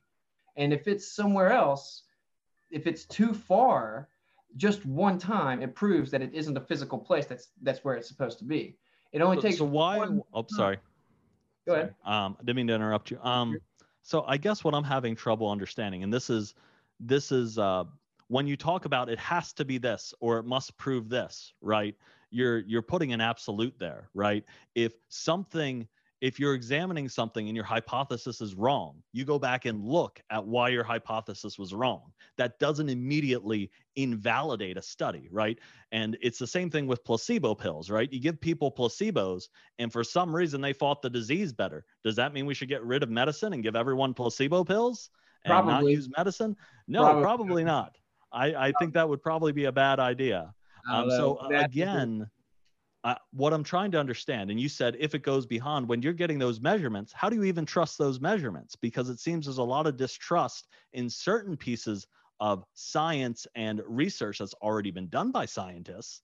So what areas are you willing to look at and say, well, this is a law and I trust the people who wrote about this law and made their observations about this law versus someone else? It's not about you independently going and you have a logbook of every experiment you've done to test and validate each law, right? Because there's a certain part of science you're relying on for your observations, right? Because you have to. You're not going to do everything because that would be ludicrous to go through and test every single thing. You're right, bro. My point is, though, you have to be able to do that. Like it has to be viable that you can go fact check it. When you talk about NASA saying that the ISS is 252 miles in the air, going 17,500 miles an hour with freaking 3,500 to 4,000 degrees temperature environment with elastic collisions going insanely fast while it's shooting through it and no energy transfer happens gradually over time, I'm just supposed to just buy it because, well, NASA said so, or I can't do that. And like I said, you seem cool. I don't want to put you on the spot too much, but like, for example, there's something that happens called a selenilian eclipse where the sun and the moon are up above the horizon at the same time. The globe Earth says that the lunar eclipse happens because the sun's behind the Earth and the Earth blocks the shadow onto the moon. But if the moon and the sun are both up above the Earth at the same time, how could that happen? It's called a selenilian eclipse. It happens regularly. It's actually been coined the impossible eclipse, and you have a shadow cast onto, a shadow, right, which is the absence of light, supposedly caused by the Earth, cast onto the moon while the sun's up above it. They're both up. It's a geometric impossibility. There's nothing to obstruct the sunlight onto the moon. And it actually comes from the top down, which if it was in the heliocentric model, would have to come from the bottom up. So we have we have literal eclipses that happen in the sky that can't happen on the heliocentric model. And they just get hand-wave dismissed. And somehow I'm crazy and censored into oblivion and attacked all day because I don't buy that. I don't buy claims that are antithetical to natural law and geometric impossibilities. Like, oh, I'm such a crazy person. We just need actual and verifiable evidence, man. And we need to come together before it's too late and realize that we need to prove the things that we depend our worldview on. Well, what would you consider verifiable evidence? Like, what evidence would you accept? Because photos are out, videos are out, and those can be used in court as evidence too. A lot of these studies from scientists are out because, you know, you said you're not a big fan of academia, which there are certainly areas of academia I don't agree with, but there's certainly scientists that are doing really good things in their fields and what they're doing. And I think they do contribute to a whole. And I don't think they have, I don't think a lot of them have any malicious purposes. I certainly don't think most scientists are like, you know, evil Dr. Frankenstein trying to create crazy things. I think a lot of them really love their work and what they're doing. And they truly want to better society with their research.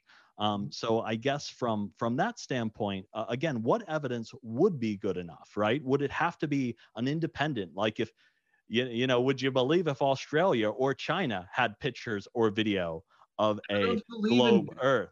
Would you believe that? Because they, according to them, they do. So, it's not just NASA. According to China, they treat their civilians great. And we know they treat them terrible. So, they have certain standards. I don't trust government, dude. I don't trust government, man. They suck, bro. Like, they suck. We all know they suck. I'm not saying everything the government says is a lie. No, but dude, we cannot just solely depend on them. Like it makes no sense. It makes no sense. Dude, we have gas pressure on Earth, dude. And the Earth is not spinning. And it's not when you go out. You actually have semicircular canals in your vestibular system, which is, of course, your vestibular system's in your ear. It helps you establish spatial reasoning and equilibrium relative to the Earth, of course, right? It helps you keep your balance, simply. It's called the vestibular system in your ear. There's something called the semicircular canals. They detect angular momentum motion at such a very minute, delicate fashion that to claim that we are, going 1,040 miles per hour and never notice it, while we're going 11 vectors on an elliptical orbit that actually changes vector, is preposterous. The vestibular system couldn't work on a spinning Earth. So we got issues for days, dude. We could talk for 24 hours and we wouldn't cover all the problems with the pseudoscience that is the globe Earth. Is that preposterous though, because of the scale? Because when I'm in a car sometimes, I forget I'm even in a car. When I'm in a plane sometimes, I forget I'm even in a plane. And there is scientific studies on this about being relative to a vehicle in motion. And when you look at the size of the Earth, right, we're cherry picking that model, or in this case, cherry picking that one piece and saying something like, well, it's spinning 1,000 miles an hour, but is that relative to the size, right?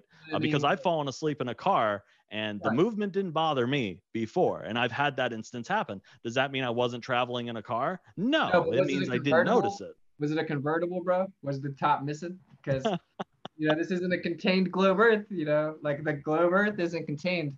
You're right. You don't feel it on a car. You don't feel it in a plane or a train, but they claim that the Earth, dude, it's just sitting in a vacuum open. And so if you took the top off your convertible, you would feel it. And we don't feel anything. We don't even feel the change in vector of the elliptical orbit. You would feel the bank of the change of direction. We don't feel anything. And the sky never changes. For thousands of years, we're going 11 vectors and the sky never changes for all recordable history. It just keeps coming back and coming back and coming back. I mean, the Egyptians freaking built megalithic structures based on it. So it's like, who's really off here, What we can do is, if you guys are ready to go into, I'm so happy with how civil this conversation has been. It has been remarkable compared to some. So I want to say thank you guys. If you guys are ready, if there's an issue that's burning deep in your soul that you want to bring up, we can cover it. Otherwise, now is a fine time to switch over. We have a lot of questions already. I'm good to continue, man. I'm good too, James. I'm good for questions. Cool. So a couple of quick reminders, folks. thrilled to let you know that our guest speakers are linked in the description. Both of their links are waiting there right now. What are you waiting for? And along with those links is the link to our Kickstarter. You will see on the far right of your screen, the meter has gone up just a bit. So our goal, we're at about like 81, 82%. And so it has jumped up just a bit. And so I want to say thank you. I'm not supposed to say Kickstarter says, I'm not supposed to say your name. I'm not supposed to like say people's names of people who pledged without their permission. But thank you so much to the person who pledged during the debate. And with that, first question. This one comes in from Colin Lorenz, who says, question for Witsit, is there a universal downward vector bias? If so, why doesn't gas going down go boom boom? And then one quick thing I want to mention is that to try to get through as many questions as we can. It's okay once in a while if you guys want to do a rebuttal to the other person's answer, but if you're able to do it sparsely, we do have a lot of questions already. And so go ahead, Witsit. Yeah, well, technically, any compilation of matter that exists is electrostatic. That would technically be incoherent dielectric acceleration or electrostatic acceleration if something fell to the ground. It would just be on the geocentric stationary plane Earth, natural up and down, has an inherent electrostatic bias. It is so incredibly weak. We know electrostatics is incredibly weak, that the elastic collision and velocity of the gas particles and molecules would strongly outweigh any type of electrostatic bias. Gotcha, and thanks so much. Appreciate your question. This one coming in from C4 says, get ready for Witless to use big words and say a bunch of nonsense while providing zero proof of his silly fantasy. Oh yeah, he's also a liar. Oh my goodness, Witsit, we'll give you a chance to respond, to defend yourself. Oh, I try to keep it 100. I don't like liars, and yeah, I mean, you saw the debate. You know, make your own decision.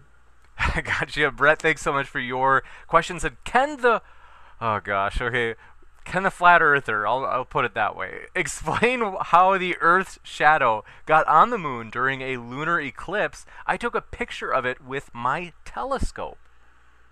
Yeah, presupposing that it's in fact a shadow caused by the physical obstruction of the Earth and that the Earth's sphere requires a reification that the sun, moon, and Earth are spheres and that they're all solid, including the sun and the moon, and that there is a three-body alignment, which can't even be explained in equations. This is a three-body problem causing the physical obstruction. So you just reify the model and then ask me how it works with your reification of physical obstruction causing the shadow onto the moon. Gotcha. Thanks for your question. This one coming in from Brett. Oh, no, we got that one. Flat Earth News says the globe myth has zero evidence based on the scientific method. What's a DV and IV for a globe? You don't know what you were talking about, Gek. See, the problem is any evidence I would have presented or scientific evidence could have been misunderstood or misconstrued. And I've seen a lot of these debates before. And I think with Flat Earth, and again, my opinion, I think with Flat Earth, I think if you look hard enough at the evidence, you'll see that the evidence does point to the globe being a sphere. By asking me to present evidence, I'm just potentially giving you ammo. You're going to poke holes in definitions of things or things I present, and that's not what this was about. This debate that I presented was, is it probable from a technological perspective, looking at things that the Earth is flat and or a sphere? And I believe the probability, just from a common sense perspective, as a lot of flat earthers like to say, is that it's far more likely a sphere than it is not. Gosh, thanks so much. And Paul Kamish, who we're hoping to have in the next month on for a flat earth debate. He's a pilot. He says, Witsit, why do stars rotate one direction in the northern hemisphere and the opposite direction in the southern hemisphere and straight at the equator? Well, of course, every single star in the sky moves east to west. Every single star in the sky moves east to west, Glovers. Every single one of them. But of course, you can have the idea of cardinal directions being different from your relative perception directions of clockwise and counterclockwise. So if you put a 6 on top of a cylinder and walk to the other side of your living room, it'll look like a 9. So they all go the same direction, east to west. Everyone knows this, like top levels of academia within the heliocentric paradigm knows this. It's just an optical effect. It appears to go the different way because of your location. Gotcha. Thanks for your question. This one coming in from Flat Earth News says, notice he gives zero evidence based on the scientific method. He is now just begging the question, which is a logical fallacy, not science. See, the problem is, any evidence I present, you're going to say it's not. We've all had this debate 1,000 times over again, especially on this channel and many others. I think a lot of the evidence has already been presented and a lot of views have already been seen. So now you need to ask yourself, based off all the evidence presented, what makes most sense? And I think that answer is clear. Thanks so much. Flat Earth News again. He's coming after you, Gek. He wants a piece of you. He says, criminal investigations are deductive evidence, not empirical evidence, which have nothing to do with each other. You have no idea what science is. So I use that as an analogy because I think that's the thing that would make most sense to you. Thanks so much, and appreciate your question from Paul Kamish. Strikes again at Witsit. He says, why do storms rotate one direction in the north and the opposite direction in the south? Too bad they don't only do that, so that seems like a flat earth proof. Welcome to Flat Earth, bro. Snacks in the back, DJ's on the way, he's running a little late. Next up, just love you. Did Nathan teach you that? Just kidding, that was a joke. It sounds like something Nathan would say, but nonetheless, regardless, Amy DeWitt says, pre-show Pascal's Wager, 11 p.m. tonight, my channel. You guys, I am pumped for this.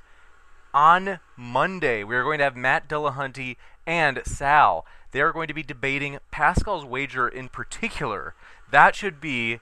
I honestly think this is going to be a mega debate, folks. And so, come on. It's going to be live streamed on YouTube and Twitch. That'll be this Monday night. And Amy is hosting a pre-show for it. That is on her channel, which I am going to say, Amy, can you please post your link in the description just so people can see it as I'm reading this mention. Amy also asked, question, why does China, Russia, and Iran seem to agree with their enemies that the world is round? Oh, to just try and tell me you somehow understand the geopolitical relationship again between world powers is pretty wild to me whenever governments, literally their entire job is classification of information. But yeah, basically say that they think that U.S. really went to space and they can't be left behind. So if they'll make up a story of how they went to space, even if they maybe truly believe that the U.S. went to space, they have to keep up a facade of being able to do it as well. So again, I don't consider governmental agencies empirical evidence. It's easily fraudulent. Gotcha. And thanks so much for your question. This one comes in fast from Crafty Keela. Says, can Witsit explain the curve visible in Mr. Sensible's Mage 2 project? And by Mage, that's M-A-G-E. There's unbroken footage from takeoff to landing available. Happy New Year, Modern Day Debate. Thanks so much, Crafty. I have no idea what he's talking about. I'm not subbed to Mr. Sensible, believe it or not. He made a hit piece on me. I don't keep up with him, but... I'm not sure what you're talking about. So you're telling me if there's an actual unedited video of a rocket going to space and coming back and re-entering the atmosphere, please send it to me. We all know it doesn't exist. They can't even show it landing without glitching out. And if you're talking about where you send a camera up to high altitude footage, you just impose curvature with fisheye lens. We have the same altitude with flat horizons. So sorry, not sure what he's alluding to. Gotcha. For the record, Crafty Keela is a lady and may be on this coming month, by the way, folks, for a potential controversial debate. Sigifredo Sarabia, thanks for your... I got your email now, Crafty. Thanks for that heads up. And Sigifredo Sarabia said, game over. I don't know who it's for, but I appreciate the sticker. And Sigifredo Sarabia also sent a super sticker of pine trees. Wouldn't you know it? Thanks, you appreciate that. GPS says, Austin, test GPS. That will get you your evidence. That's crazy because the actual use case of GPS existed long before the supposed terminology of global positioning system. Uses a Cartesian coordinate system anyway, and of course all it does is add a z-axis, assuming the sphericity. You actually have to map it out on a flat earth. You're using high altitude triangulation and predominantly towers for a system that actually pre-exists the idea of global positioning system. It's laughable.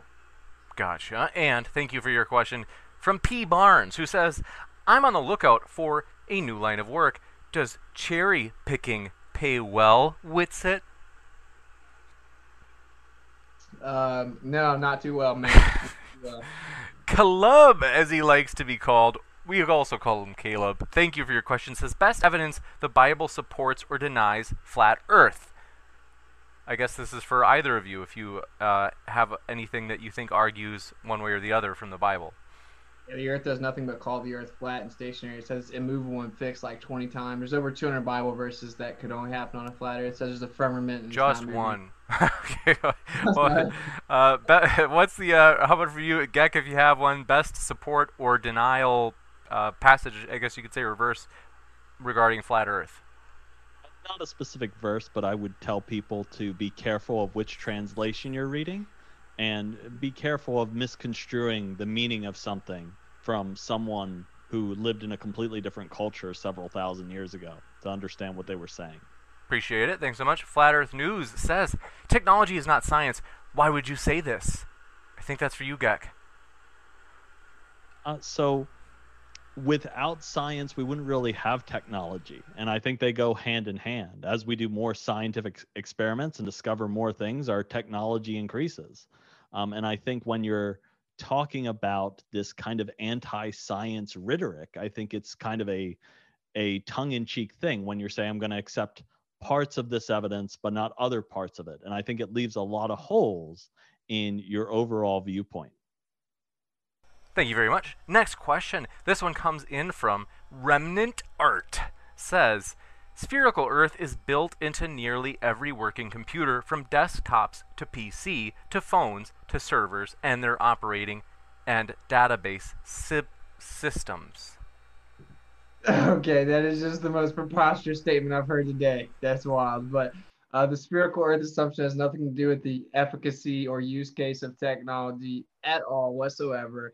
You can try to say something about an accelerometer being within it, and then you can try to invoke the idea of the causation of downward acceleration, which Glovers conflate with, you know, just the thing falling with the cause claim of gravity, which reifies concepts. Anyway, simply put, the only type of anything to do with anything that technology uses is an accelerometer. Nothing to do with presupposing the Earth's a sphere, like literally nothing. Gotcha. Thank you very much. And Formidable Jake, thanks, says, why does gas not go down boom boom like your pretend gravity when the balloon pops in a vacuum? Does gas not go in every direction? Gravity disproven? I mean, seems to work for me. Thanks. Thank you. And thank you for your question from Remnant Art Strikes Again. Says, spherical Earth is built into every geographic information system, running logistics from ships to airplanes to trucks and trains, Witsit. I'm sorry. Will you repeat that one, bro? Gotcha, no problem. They said, spherical Earth is built into every geographic information system, running logistics from ships to airplanes to trucks and trains. Okay. That actually isn't true. It all uses, again, Cartesian coordinates. You just impose a z-axis, the spherical assumption. All plane survey requires a plane assumption, a perpendicular plane Earth. So literally all mapping, all topographical planes are assuming a Cartesian coordinate system without a z-axis for all use cases. You can then take an orthographical assumption and try to bend it around and presuppose z-axis. So what you said is just patently false. There is no practical use in any way that assumes a spinning ball Earth. All practical use, including planes and trains and literally everything else that travels, assumes a flat, non-rotating surface. Gotcha. Thanks so much for that. And just had a question regarding the Kickstarter. You can sign into the Kickstarter linked in the description using Facebook or Apple, so hopefully that's convenient for you. And Josh Wayner, thanks for your question, said, why can't I see beyond 3 miles looking across a body of water, but I can see 3 times as far while flying looking down to Earth? I'm assuming this is maybe for me. I don't. I'm assuming he's trying to say that you can see the curvature or something, or the Earth looks like that from the plane because it's curving down away from you, whatever. I don't know. But anyway, if I can't see more than 3 miles and I go back the next day, I can see 7 miles. And if I go back the next day, I can see 2 miles. And if I go back the next day, I can see 10 miles, like in the Black Swan. And if falsifies the radius, it'd have to be over 250,000 miles. So it constantly changes. You can't just say things that you can't see past 3 miles when I can the very next day. So. Gotcha. Yeah. And thanks for your question. This one comes in from Josh Wayner, says, oh, we got that. Paul Kamish strikes again, says, Witsit, can you explain why the higher you go, the atmospheric pressure reduces and will eventually become a vacuum? Well, of course, you can't verify in any way that eventually comes a vacuum. And what is a vacuum? That's just conceptual. There's no such thing as an actual vacuum, even according to your paradigm. You know, you can only be a near-perfect vacuum. There's at least a few hydrogen atoms per cubic meter, as they would put it. But nevertheless, we have a gradient for numerous reasons. We have a gas cycle. All the gas is being introduced predominantly at the surface and cycled there. We also have a resonance field. Everything's inherently electrostatic. We also have energy being introduced seemingly from outside of the closed dynamic system. We could never quantify this without understanding exactly what it's coming through and what the characteristics of the medium is from here to there. We also have weather patterns, so fluctuation in temperatures and energy dispersal causing the dispersal of gas to be relative to that. So we simply live in a closed dynamic system. Bringing up the gradient's actually non sequitur to the antecedent problem that we're talking about, which is how do you have the gas pressure in the first place. So. Gotcha, and thank you for your question. This one comes in from C4, who he's bringing the thunder and lightning tonight. He says, Witsit, have you ever done the this is always a hard one for me. ERATO. Eratos. Thank you. That's embarrassing. Okay. Or a Cavendish experiment. The Eratosthenes. Okay. It says, how about measured the angles to Polaris or recorded star trails at the equator? You know these can't be explained on a flat Earth. Okay, I think I remember them all. Aristophanes, have I tried Aristophanes? Yeah, in fact, you can just prove, even on a local scale, that you would get the exact same shadow length by measuring the actual shadows based on the local light sources. We've replicated it like 50 different ways. Have I measured angles to Polaris? Well, no, I'm not making a big habit out of taking trigonometrical deductions based on assuming an actual location when all I have is an apparent location and reverse engineering a spherical assumption. So very simply, what everything you just claimed is only exclusive to a globe Earth simply is not. So you're going to have to be more intellectually honest. Gotcha. Next, thanks for your question. This one comes in from El Spaghetto.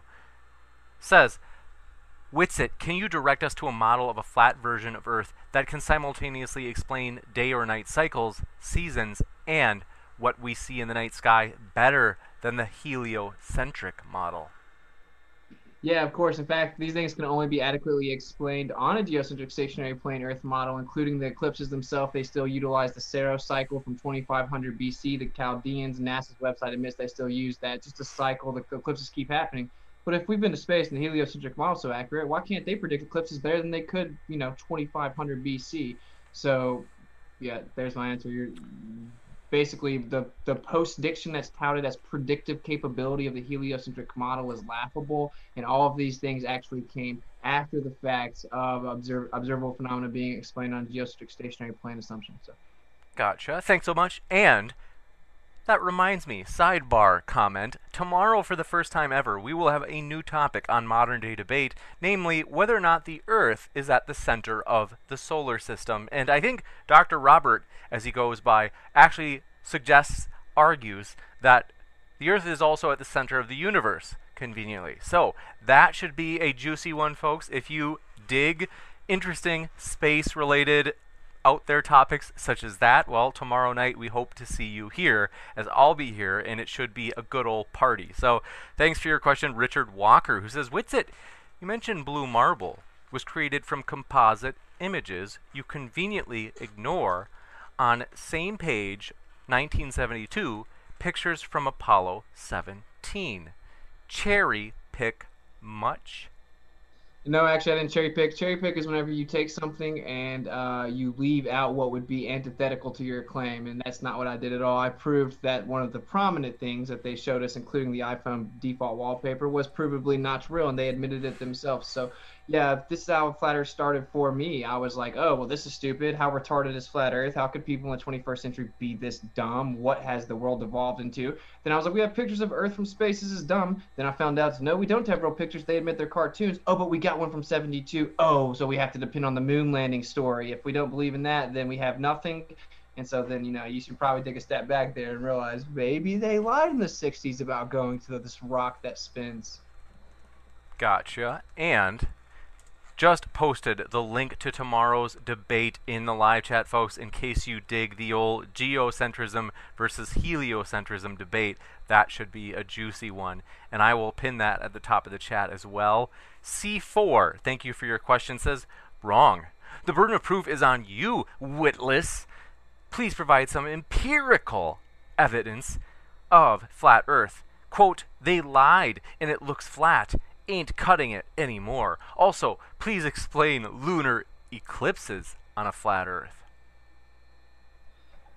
Okay, so yeah, anyway, burden of proof always lies with a positive claim. I laid it out in my freaking opener, bro. What's wrong? Why are you super chatting? What was answered in the opener, which is that the positive claim has the burden of proof. We make one positive claim. It's flat, general descriptor of the Earth. We substantiate that numerous ways. Laser tests, black swans, long-distance observations, water itself is proof. You make claims about the Earth being a globe that spins and revolves around the sun in a vacuum, yet you have no empirical evidence at all for any of those claims. You can't show me gas pressure without a container or water bending convexly to a spherical object and not conforming to its container and finding level. You're making claims antithetical to everything I can demonstrate empirically, which of course, to finish it off, you maybe need to know what empirical actually means, and it means verifiable, repeatable, falsifiable. So that's all my evidence is. We're just supposed to believe your story even though there's no evidence of it. So juicy. Next one comes in from Flat Earth News, who says, NASA propaganda is greater than natural law. Oh, so it's still kind of interesting. I'd like to find out, like, again, how many NASA shills are there, right? Like, this is this conspiracy theory that it keeps being peddled. Like, how deep does this go? All space agencies in the world have been at war multiple times, but this is the thing that they all hold together on. Gotcha. Thank you very much. Formidable Jake throws his hat into the ring with this question, says, is space hot or cold, Gek? I don't know, because I haven't been to space. And if I was, I imagine I wouldn't want to be there without a good protection. And asks, how is it that satellites do not melt? In this case, it sounds like Gek is unsure. So the next one, Formidable Jake, also asks regarding satellites, how do the people who launch the satellites resupply batteries for all the satellites later on? A lot of satellites, and from my understanding, there's different kinds of satellites, but there's a lot of solar energy you can actually get when you're that close to the sun. In fact, you'll actually see there's a lot of sci-fi movies that talk about, you know, will we get to a point where we start having solar batteries in space, so we can actually start absorbing a lot more of that energy that's not coming directly through the atmosphere. Juicy. And thanks for your question from El Spaghetto, says, what will it take for me to get into a debate against Witsit on the cube Earth model? You want to debate that? No, obviously not. And I've tried to realize, like, this guy seems super cool. I will give it to you. You're one of the coolest guys I've debated, dude, even though I think you're, like, terribly wrong. But I've tried to pump, you know, I try to like be more selective nowadays. If someone can prove that they're like cordial and deserve some respect, I'll debate them, but I don't just take any debates nowadays. Very juicy. Appreciate that, Austin. A lot of love. And I disagree with you, but we're all humans here and we deserve to show each other respect even if we disagree on things. That's kind of you. Appreciate you guys. And Robert Summers says, what eclipses have happened that shouldn't have happened? I know Flat Earth avoids any type of model proving, so we can never ask the real questions. The Selenium eclipse happens all the time, so that's the eclipse that happens that literally your model can't explain. And again, your model can't even predict eclipses. It uses the Saros cycle, which assumes a geocentric Earth, and it comes from 2500 BC. So, you know, I don't understand what's being missed here. If we supposedly went to space and know exactly what the Earth is, we know exactly how fast it moves and revolves and everything, and all these other planets and their masses and their gravity wells, we would know how to predict eclipses, but they cannot. The Selenium eclipse is a geometric impossibility on the globe Earth. It's one of dozens and dozens of proofs. Gotcha, and thank you very much for your question. This one comes in from Richard Walker, who says, Witsit, Nathan Oakley sends his regards. Oh, shout out Nathan Oakley, legend. Go check out Flat Earth Debate if you want to, you know, if that's your cup of tea. Juicy. And Darren Helgamo says, container has mass, resistance to force, to hold pressure. Gravity is force in the opposite direction of the pull from space. Thus, they cancel out. I'm not sure who that's for, but gravity is defined as, you know, the bending and warping of space and time, two concepts. General relativity is laughably dumb, so I don't even have to address it. It reifies conceptual abstractions. The only reason that people claim that there's gravity, even though there's no empirical evidence, it can't be scientifically validated, is because for the Earth to be a ball, there would have to be gravity, because we'd have to be pulled in all directions around it. So, yeah, I mean, I need some evidence. I can't just believe fairy tales nowadays. Let's give Gek a chance to respond, since we're not sure. I'm not sure either. I thought maybe it was for Gek, but I could be wrong, so we'll give Gek a chance to respond. Just with the gravity, I think that there is a lot of evidence that supports gravity, and I think it would take a lot of, when you're talking about changing the understanding of something, when you do an experiment, it doesn't mean that, oh, I proved this one thing wrong in my experiment, let's throw this all out. That means something needs to be re-examined, and we're doing that constantly in science. So I think going through the process and making valid experiments is a good thing and what people should do, and then re-examine that evidence. Gotcha. Rather than saying, oh, I did this one-off experiment, and now you're wrong. That's not how it works. Thank you. And Spider the Atio, thank you for your super sticker. Appreciate that. A clapping fox. Appreciate it. And this one comes in from Robert Simmers, says, is there anything that Flat Earth position is able to model, or is it all just based on trying to create doubt in the globe model? Well, models are reifications, and everything that the globe model claims to explain literally just takes flat Earth assumptions and acknowledgments and then bends it and twists it into a presupposition of sphericity, and it can't even do it. So I guess maybe that dude super chat, of course, was said way before I said what I said, but y'all can't even explain eclipses. So I think it's pretty ironic to tout prediction when all you did was make pseudoscientific fairy tales shrouded in mathematician equations based on post-diction, seeing it reoccurring cycle, taking the flat Earth understanding, and then bending and warping it into a spherical assumption. So juicy. And this one comes in from Stupid Whore Energy has entered the building. She says, you're one COVID payment away from meeting the Kickstarter goal. Appreciate that. We are excited, folks. We are determined. Believe me, we're going to make the goal. And so join with us. We're excited for it.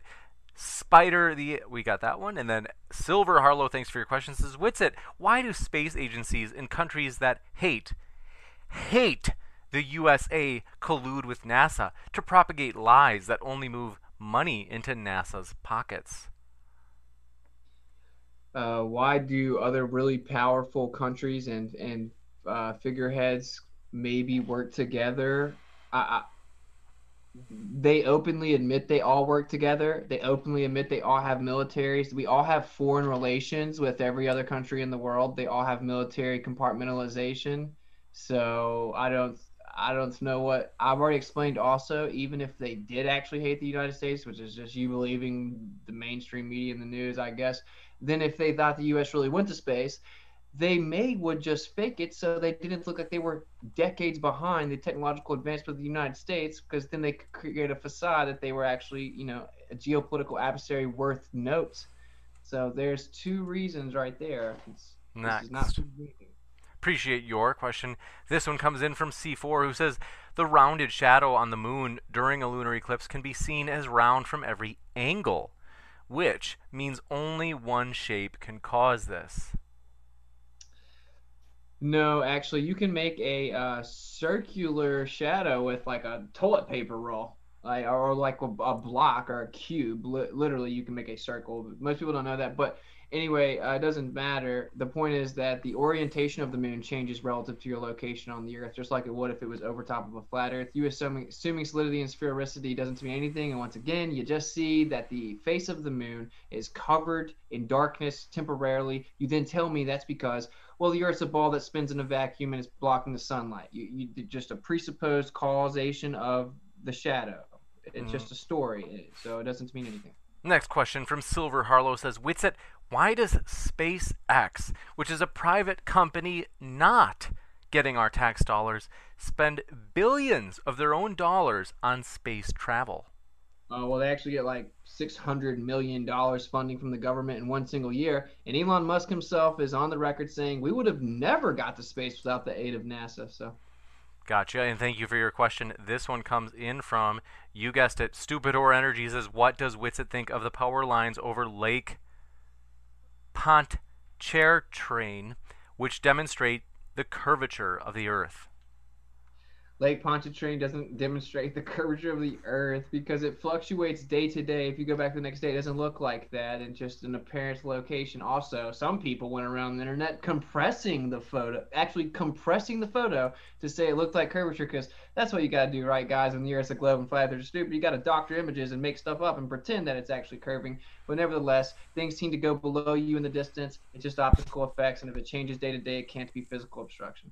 Gotcha. And Dave Langer, thanks for your question, says, question for Gek, is your username taken from the game No Man's Sky? It's actually not. It's taken from German. That means madness. Oh, that's right. Oh, yeah. Okay. Spart344, thanks for your question as well. Said question for both. We'll start with Witsit, and then we'll end with Gek for this question. We've got a lot of other questions. They said, Witsit failed to mention confounding variables in conducting experiments. Can both participants please explain what they are, why they are important?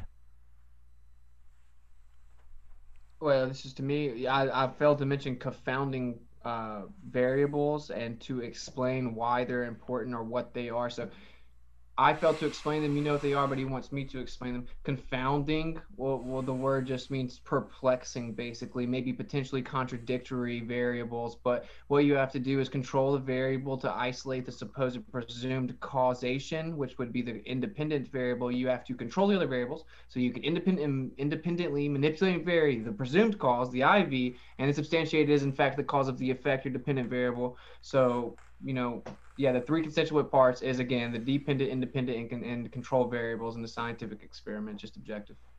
Gotcha. So the confounding variable is a variable that's going to affect both your dependent and independent variable. And when you're talking about certain scientific experiments, you're going to have a lot of additional variables that you have to allocate for when you're performing an experiment. If we think back to my example of trying to determine whether the moon actually makes something colder or not, what would be another variable? That might be the insulation of the house and actually different temperatures or the wind affecting the house. So there's another variable that needs to be considered that could affect both the independent and dependent variable. Gotcha, and thank you for your question. This one comes in from Flat Earth News. Says, why does this globe myth believer keep referring to science as a person or organization? Science is a tool used by people to understand the world. Absolutely. We study things that we can observe. We test. We create hypotheses. We test those hypotheses, and then we study those results. Science is the tool or method we get to develop a greater understanding of the world in which we live. And from those results, we can gain a great technological achievement. Gotcha. And this one comes in from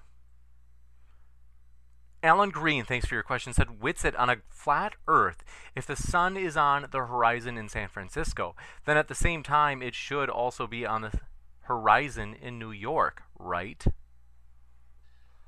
No, so the sun is more local and smaller than you've been told. You were told it's freaking 93 million miles away and gigantic. It's much more local. It's smaller. There's something called the attenuation of light. Light doesn't travel forever. It has an absorption rate relative to the medium, of course, and its density.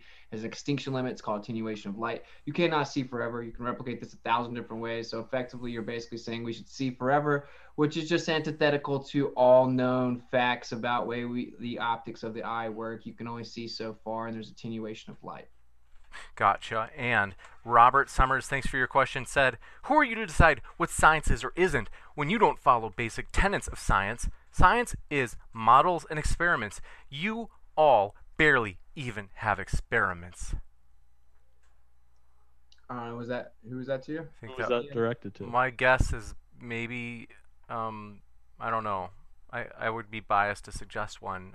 Well, I would say it's probably for me because they brought up models, and only a Glover would say that. Model isn't science, dude. Model's not science. So, like, we have models. That's not science. It's a reification, a quantification, an illustration of an idea or postulation that you're coming up with. Dang, that was bars, James. I'm spitting raps out here, but I'm just saying models aren't science, bro. Like, let's get real. I can model Superman, dude. You know, like, we need evidence.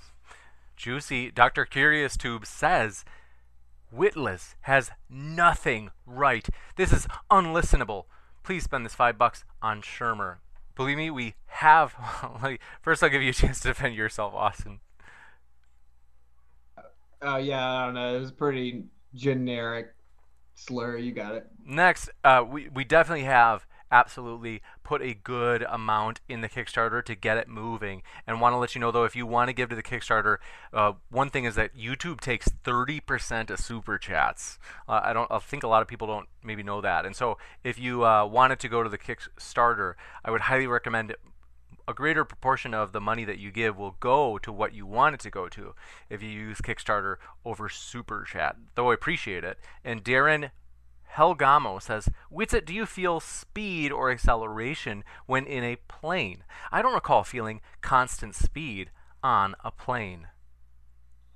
Just like I told our friend here, that's a closed system. It's not analogous to the supposed open system of a pressurized system adjacent to a near-perfect vacuum of 10⁻¹⁷ toward defying natural law. So you're bringing up something closed and contained. Well, thank you. That's my argument. So it's actually evidence for mine. In order to not detect it, it would have to be closed. But you claim it's open. Gotcha. And can you guys hear me? Yes. Oh, okay. It just got like really silent over here. Silver Harlow. Silver Harlow. I was afraid. Oh, Silver Harlow, thanks for your question, says, Witsit, do you know how many suspension bridges would collapse if they didn't take the curvature of the Earth into account? That's crazy. I've talked to personally over like 20 engineers that say building bridges and railroads, you never account for the curvature of the Earth, and that you could never do your job if you did do that. It's actually just a foregone conclusion and assumption that supposedly it will naturally bend convexly over the course of time due to gravity, but you don't actually account for it in the engineering or the blueprints of bridges or railroads. So what you just said is, per usual, just patently false, and people should research some things. Gotcha. Gek Spart344 wants you to know that he loves you. And also, Dave Langer, or I'm sorry, this is Brian Stevens, says, wouldn't another country gain more power and status by exposing the Earth is flat? The United States as a fraud by taking space travel? In other words, I think they're saying like, hey, couldn't one of the enemies of the U.S. who knows that the Earth is flat totally dominate the U.S. by exposing them as phonies and claiming that they what they've claimed? That's actually a pretty good. That's one of the better ones I've heard.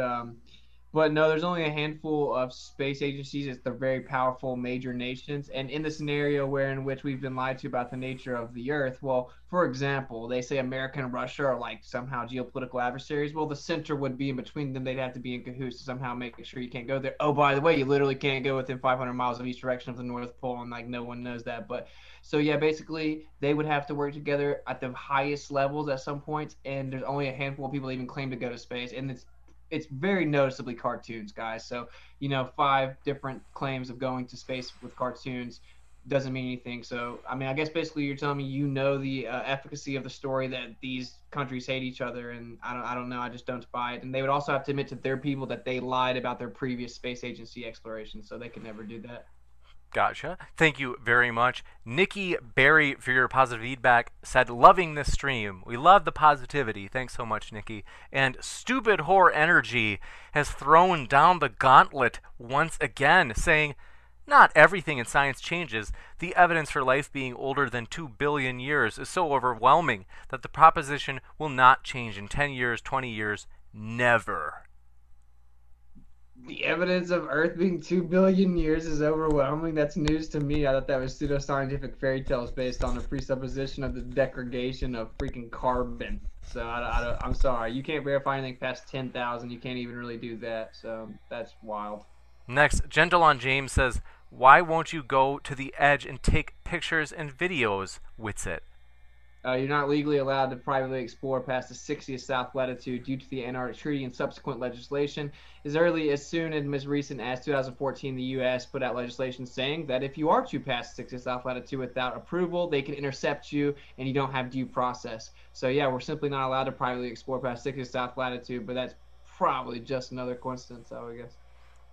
All right, thank you very much. And Adam Snyder, thank you for your question, said, the only thing you guys just convinced me is that we need better public education. Education needed. We do need that.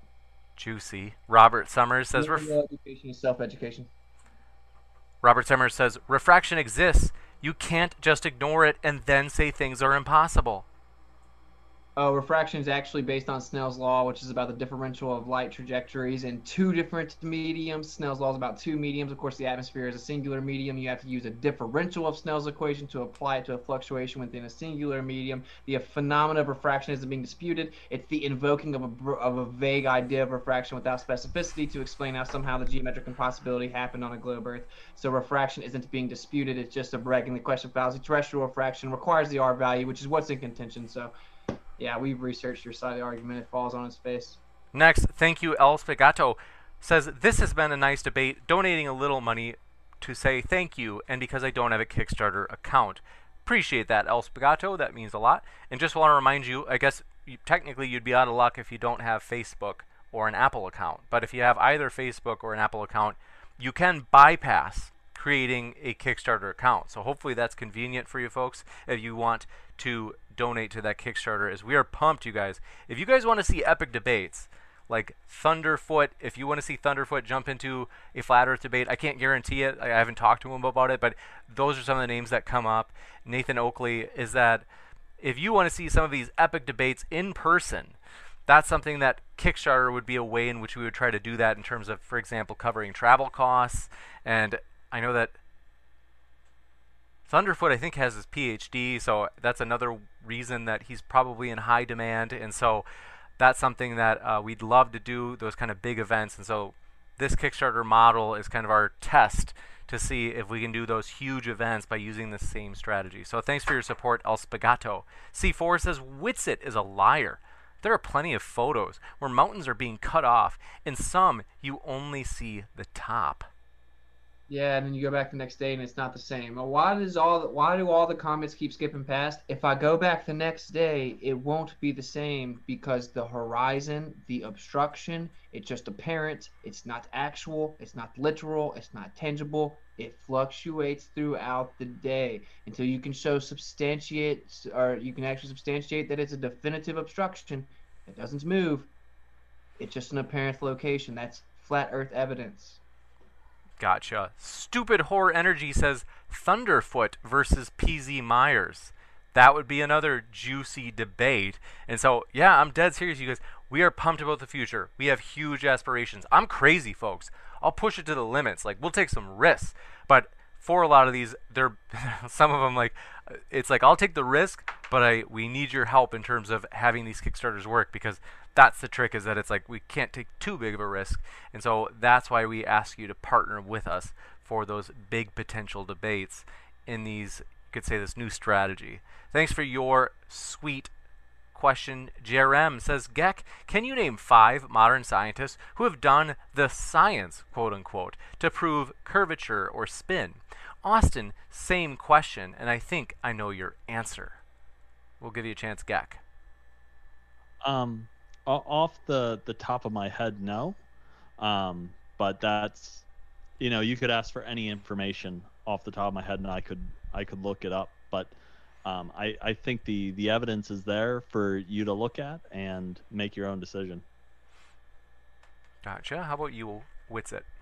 Evidence for the curvature of the spin? No. The most they can come up with is looking at the horizon that constantly changes, Al-Biruni, and saying that there's a radius or something, and the geodetic surveying, which just takes plane survey, then presupposes the sphere and then moves it around.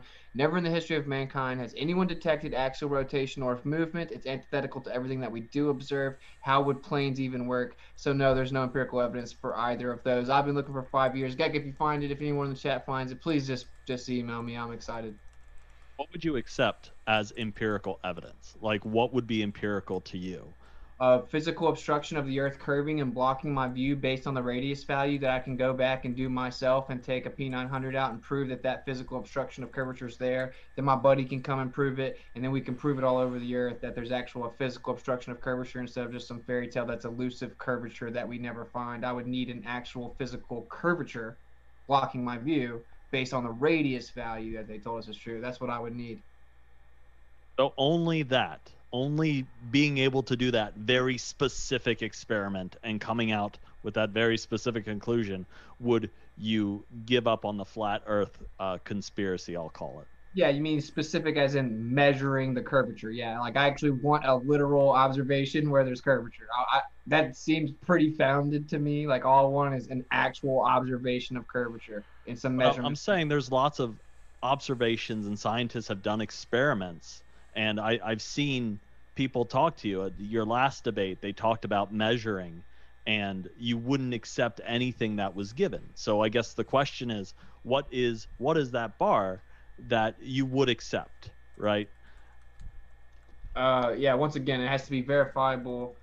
Empirical meaning verifiable, repeatable, falsifiable. So I have to be able to go out and test it myself, and it has to be reoccurring. If the horizon is a geometric horizon, that's a physical curve. It would be in a certain location based on the radius value, has a maximum extension, yet it isn't. It's much further than that everywhere that we go. I would need reoccurring, replicated, verifiable proof of curvature and convexity of terra firma to believe that I live on a ball. Next, we do have to move to the next one. This one comes in from Elitest2. Says, how does this guy talk about electrostatic and vestibular systems like he knows they're real? He hasn't observed, quote unquote, or tested those things himself. How does he even trust New Zealand exists? Wow, talk about scattergunning. I can trust my vestibular system because, check this out. Oh, I felt my head tilt. It's called the vestibular system. It's literally for that. You have semicircular canals. It's just anatomy. I don't know why you're asking me how do I prove anatomy in 1,000 different ways. You can use bioluminescence alone to prove anatomy and the layout of anatomical structures. And it detects angular motion, but we never do on this Earth that's supposedly going 11 vectors. So there you go. Anatomy destroys the globe Earth. Gotcha. Appreciate your question. This one comes in from Diana Bender, who says, Witsit, why has no one found the edge of the Earth? With all our scientific knowledge, shouldn't we have found it by now? Once again, it's literally illegal to privately and freely explore past the 60th south latitude, so we can't go that far south. Conveniently enough, of course, because if the Earth was a ball, going south and coming back up north with circumnavigation would prove it and shut us stupid flat earthers up. But, oh, it's illegal to do that, so, yeah, you can't go past 60th south latitude. Alex Stein says, Gek is nice. I'm not reading. I'm glad a lot of people think I'm nice. You're very pleasant. You're very congenial. You're very well spoken. And I won't read the rest of the super chat because he's trolling. but yes, Alex Stein. By the way, yes, I just got a message back from Rose. So we may have Rose back on. Speaking of your sister, Alex Stein. Diana Bender, thanks for your super chat. I didn't see a question attached, but if you want to ask a question, like a normal question in the chat, just tag me and I'll read that as a super chat because in case there was like a malfunction there. Wolf Says, Happy New Year, James. Thanks, Wolf, for your positivity. We really do appreciate that. Happy New Year to you. Diana Bender also says, I feel like I... Did I just ask this? Am I out of my tree? Did I just ask, Witsit, why has no one found the edge of the Earth? Well, with all our scientific knowledge, shouldn't we have found it by now? Did I just ask that? Okay, that's embarrassing. Thank you. Remnant Art says, Witsit is the antithetical truth paradigm contingent on absolute, anti-normative, axiomatic, rhetorical monologue. Yes. There's not much I can say to that. It was obviously just a joke on how I use bigger words. Sorry, sometimes when I'm trying to make my point live, I use words with a couple syllables. Globers, you'll be all right. Thank you. Chris Gammon for your question says, I've seen pictures and videos of a globy Earth. Why don't flat earthers fly on up there and have a look? Oh, well, the necessary antecedent to gas pressure is a physical container, and that means that, of course, there's somewhere that you can't go any further to have an orthographic view of the supposed Earth that's a ball that spins and all this crazy nonsense. You have to trust governmental agencies that lie to you. We can't get outside of the Earth. There's a firmament, which, of course, points to design if there's an actual firmament that keeps the gas pressure here. And that's the big hiccup for most people, is because if the Earth's geocentric and there's a firmament here that protects you and it was designed, well, that kind of leads the fact to believe that maybe you would be accountable to God and there's objective morality or some type of standard. So that's not my problem. Emotional predisposition, right? We're just talking about the evidence. And, of course, you know, we have a container. So there you go. There's the only way we could have gas pressure, and it was clearly designed. Gotcha. And this one comes in from Remnant Art, who says, Witsit, are you a real human or a random nonsense-producing soundboard? Amazing. I'm real human. Real gotcha. Human verified. Yeah. Thank you. And Esteban Ilabaca, thanks for your patience, says, Witsit, the question was if you could provide something equal or better than the heliocentric model to explain many things. Your word salad didn't address any of it. Can it be done, and how? Be precise. The only way we can predict eclipses, for example, is using the Saros cycle, assuming the Earth's stationary and geocentric with cyclical nature being mapped out. So predictability of actual eclipses. Oh, we can't even have elevations on a globe Earth because it would be relative to the center of mass, and in fact, it's always relative to sea level, which was one of the most important pieces of data we use for day-to-day life. Oh, Cartesian coordinates without a z-axis using what people call GPS. Oh, it requires a flat, non-rotating surface. Oh, planes, flat, non-rotating surface. So next time you fly to see your family in a different state, well, think flat Earth. All practical use in the military technologically requires a flat, non-rotating surface. All efficacy of physical use of technology in the military is by deduction, physical evidence of it. All we have is physical evidence. All we have is the accurate, quote-unquote, model, but models are reifications. The reality of it is the Earth is just geocentric stationary plane. Only way it could work, only way practical usability is attained. Gotcha. Thank you for your question. This one comes in from El Spigato, says, this is a stick-up. Everybody explain the gravitational constant right now. Gravitational constant is nothing more than a general approximation of the idea of something falling down to the Earth, the effect of downward acceleration. 9.8 meters per second squared is actually just an approximation, really a generality. It doesn't even always happen. Not everything even goes down, and everything's incoherent dielectric acceleration. That's why they're consistent, because everything always seeks equilibrium to the dielectric plane with the negative charge on the surface of the Earth. Everything's electrostatic. There you go. Nothing more than the effect of things falling. People claim concepts been to make it happen, but they're psychopaths. So. The gravitational constant, it's denoted by the letter G in mathematics, and it's considered an empirical physical constant involved in the calculation of gravitational effects by both Sir Isaac Newton and also used in Albert Einstein's general theory of relativity. And I'm assuming that you don't agree with that, Austin. Gotcha. Let's see. I hate to do this to you, Austin, but you've gotten most of the questions anyway. All right, next, Blue Heron says, do these well-vetted interlocutors support M4A? I'm embarrassed that I don't know what M4A is. What's M4A? It's the same to me. I don't even know what he's talking about. M as in monster, 4 as in the number, A as in Arnold. M4A, I don't know. I'm not an encyclopedia. Okay. I'm sorry, Glover, you got me. I must be dumb and the earth must be a ball. No, I don't know. I'm sorry. I don't know the context of that. M4A. Okay. I think that's referring to what you were talking about before about some locking mechanism with the weather balloon, but I'm not sure. Gotcha. That you said earlier. You bet. Thank you. Robert Simmers, thank you as well, says, I have personally talked to 400 flat earthers who said they all make everything up. Wait, what? The NASA makes everything up and says you live in the freaking... Dude, guys, they told you you lived on a freaking ball where water bends around it in a vacuum with gas around it, and you're like, oh, well, I just want some evidence. Oh, well, here's a cartoon. Guys, it's stupid. It's a claim against natural law. It's just... put our big boy pants on, except maybe we were tricked about some things, and you know, natural law is natural law, and yeah, maybe that means it was designed, guys. Yeah, that's right, the earth was designed, but it's gonna be okay. Gotcha. Thanks for your question. This one comes in from Sleepy Dan, says, no evidence of people getting arrested at the 60th parallel. Witsit is lying. Go get arrested there and prove the conspiracy is real.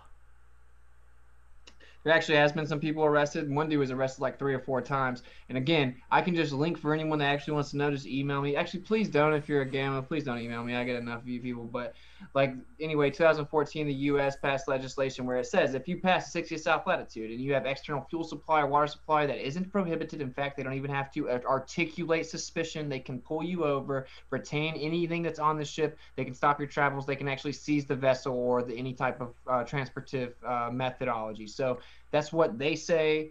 That's not what I say. So yeah, you literally can't just freely and privately go travel past the 60th south latitude.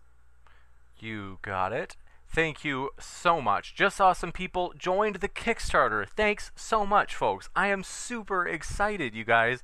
We have passed 2,100, so that is cruising. I'm telling you guys, believe me, it's going to happen. I've said it before, I'll say it again. I don't care if me, T-Jump, and Steven Steen have got to go put on a car wash this month. We are going to make this event happen. And so thanks for joining us and that support. We appreciate it, folks. I promise it's going to be a heck of a show. With that, next question. This one comes in from Jordan Smith. Jordan Smith, singular, says, Witsit, can you provide your measurements and experiments debunking the distance to the sun? You made positive claims, bro. Debunking the distance to the sun, the pseudoscientific claim that's 93 million miles away. It's changed 6 times in the last century. By the way, the whole overarching theme here for everyone just to understand is there's 3 claims that the Earth's a ball, it spins in a vacuum. And my boy Miggy, if you don't know, check him out, Miggy on YouTube in the link description to my most recent videos. Yeah, he breaks it down pretty simple, right? Do you have any actual evidence, or is it just a belief for the fact that it's a ball, that it spins, that it's in a vacuum? Everyone knows it's just a belief. There is no empirical evidence. So shout out Miggy, shout out 24/7 Flat Earth Discord. That's where you need to have this discussion, not to be too non sequitur, but the point is, yeah, the distance to the sun, what are you talking about? It's just pseudoscientific fairy tale. They keep updating. They're going to change it in a year. Then you're going to ask me why I don't believe the news story. I don't believe in fairy tales. Gotcha. Thanks for your question. This one comes in from Aurora. Says, what is the agenda behind proving a flat earth, and what are they to gain from proving that it is flat? That this goes to both Witsit and Gek, please. I think they're saying like, so like what's the agenda behind proving a flat earth, and what are they to gain from proving that it is a flat? Okay, I'm confused. What do you guys think? Yeah, I mean, I would say, I don't know. I mean, why would they lie? We have a whole rap song about it. Just look it up on my channel. Why would they lie? But, you know, what's the motive for, like, just, like, finding out if it's flat? Well, it just means that we don't know fully where we live, and we should just continue on as an entire group of people. We should all agree that we have the right to traverse the earth freely and to truly know where we live. And that's just what it comes down to. We just want to figure out what the truth is, and who are these little group of people that apparently think that they're entitled to somehow determine what we're allowed to know. And that's all it comes down to. It's not much more than that. And of course, people are scared because it means that the earth had to be designed if it's geocentric, and maybe that means some people need to get their right way or their life right with God. Gotcha. Well, I just want to be, so I'll answer now. So you can be a Christian or have any other religion, really, for that matter, and still believe the Earth is a globe. I don't think that has anything to do with that. The universe can still work in the in the globe model, and you can absolutely still believe in a creator or a god. There shouldn't be anything tied to that or wrong with that. In fact, you would think that God would make laws that made sense, right, in the universe he created, so that there shouldn't be anything tied to that. So I think on an agenda, I don't think it has, there'd be no kind of religious agenda there. That wouldn't make sense. And like I said before with conspiracy theories, if there's not money involved, then likely the conspiracy theory is just that. It's a conspiracy theory that holds no water. Just real fast to say, I mean, they told you that you live in this rock that expands in nothingness. So that's what I'm saying. But anyway, we'll talk about it later, bro. Next up, El Spagato, thank you for your question, said one last thank you donation. Got lots of fiber from the word salad portion of this debate. Oh, snap. Zing. Okay. Fa Q Tube says, does Witsit have an answer that's not word salad? Gotcha, okay. I don't know if you really care to respond to that. Diana Bender, thank you, says, okay, someone asked my question, so here is another one. If we are in a dome, why do we have wind, and especially tornadoes and hurricanes? Yeah, we live in a closed dynamic system. Again, constant introduction of gas to the surface level, energy constantly fluctuating, being introduced from outside the closed dynamic system, it appears either way, fluctuation of weather patterns and temperatures, and a concentration of gas to the surface level. So we have lived in a closed dynamic system. Gotcha. And thank you for your question. This one comes in from Sleepy Dan. No, we got that one. Now, Andreas Elda says three words. Thanks, Bob, and interesting. I don't get it. She's talking about things, Bob. He supposedly showed 15 degrees, Bob from Globebusters, 15 degrees per hour. But, of course, he didn't actually do that because we took the same gyro and then we measured it at the same latitude at different altitudes, and we got over a degree in variance of precession of the gyro.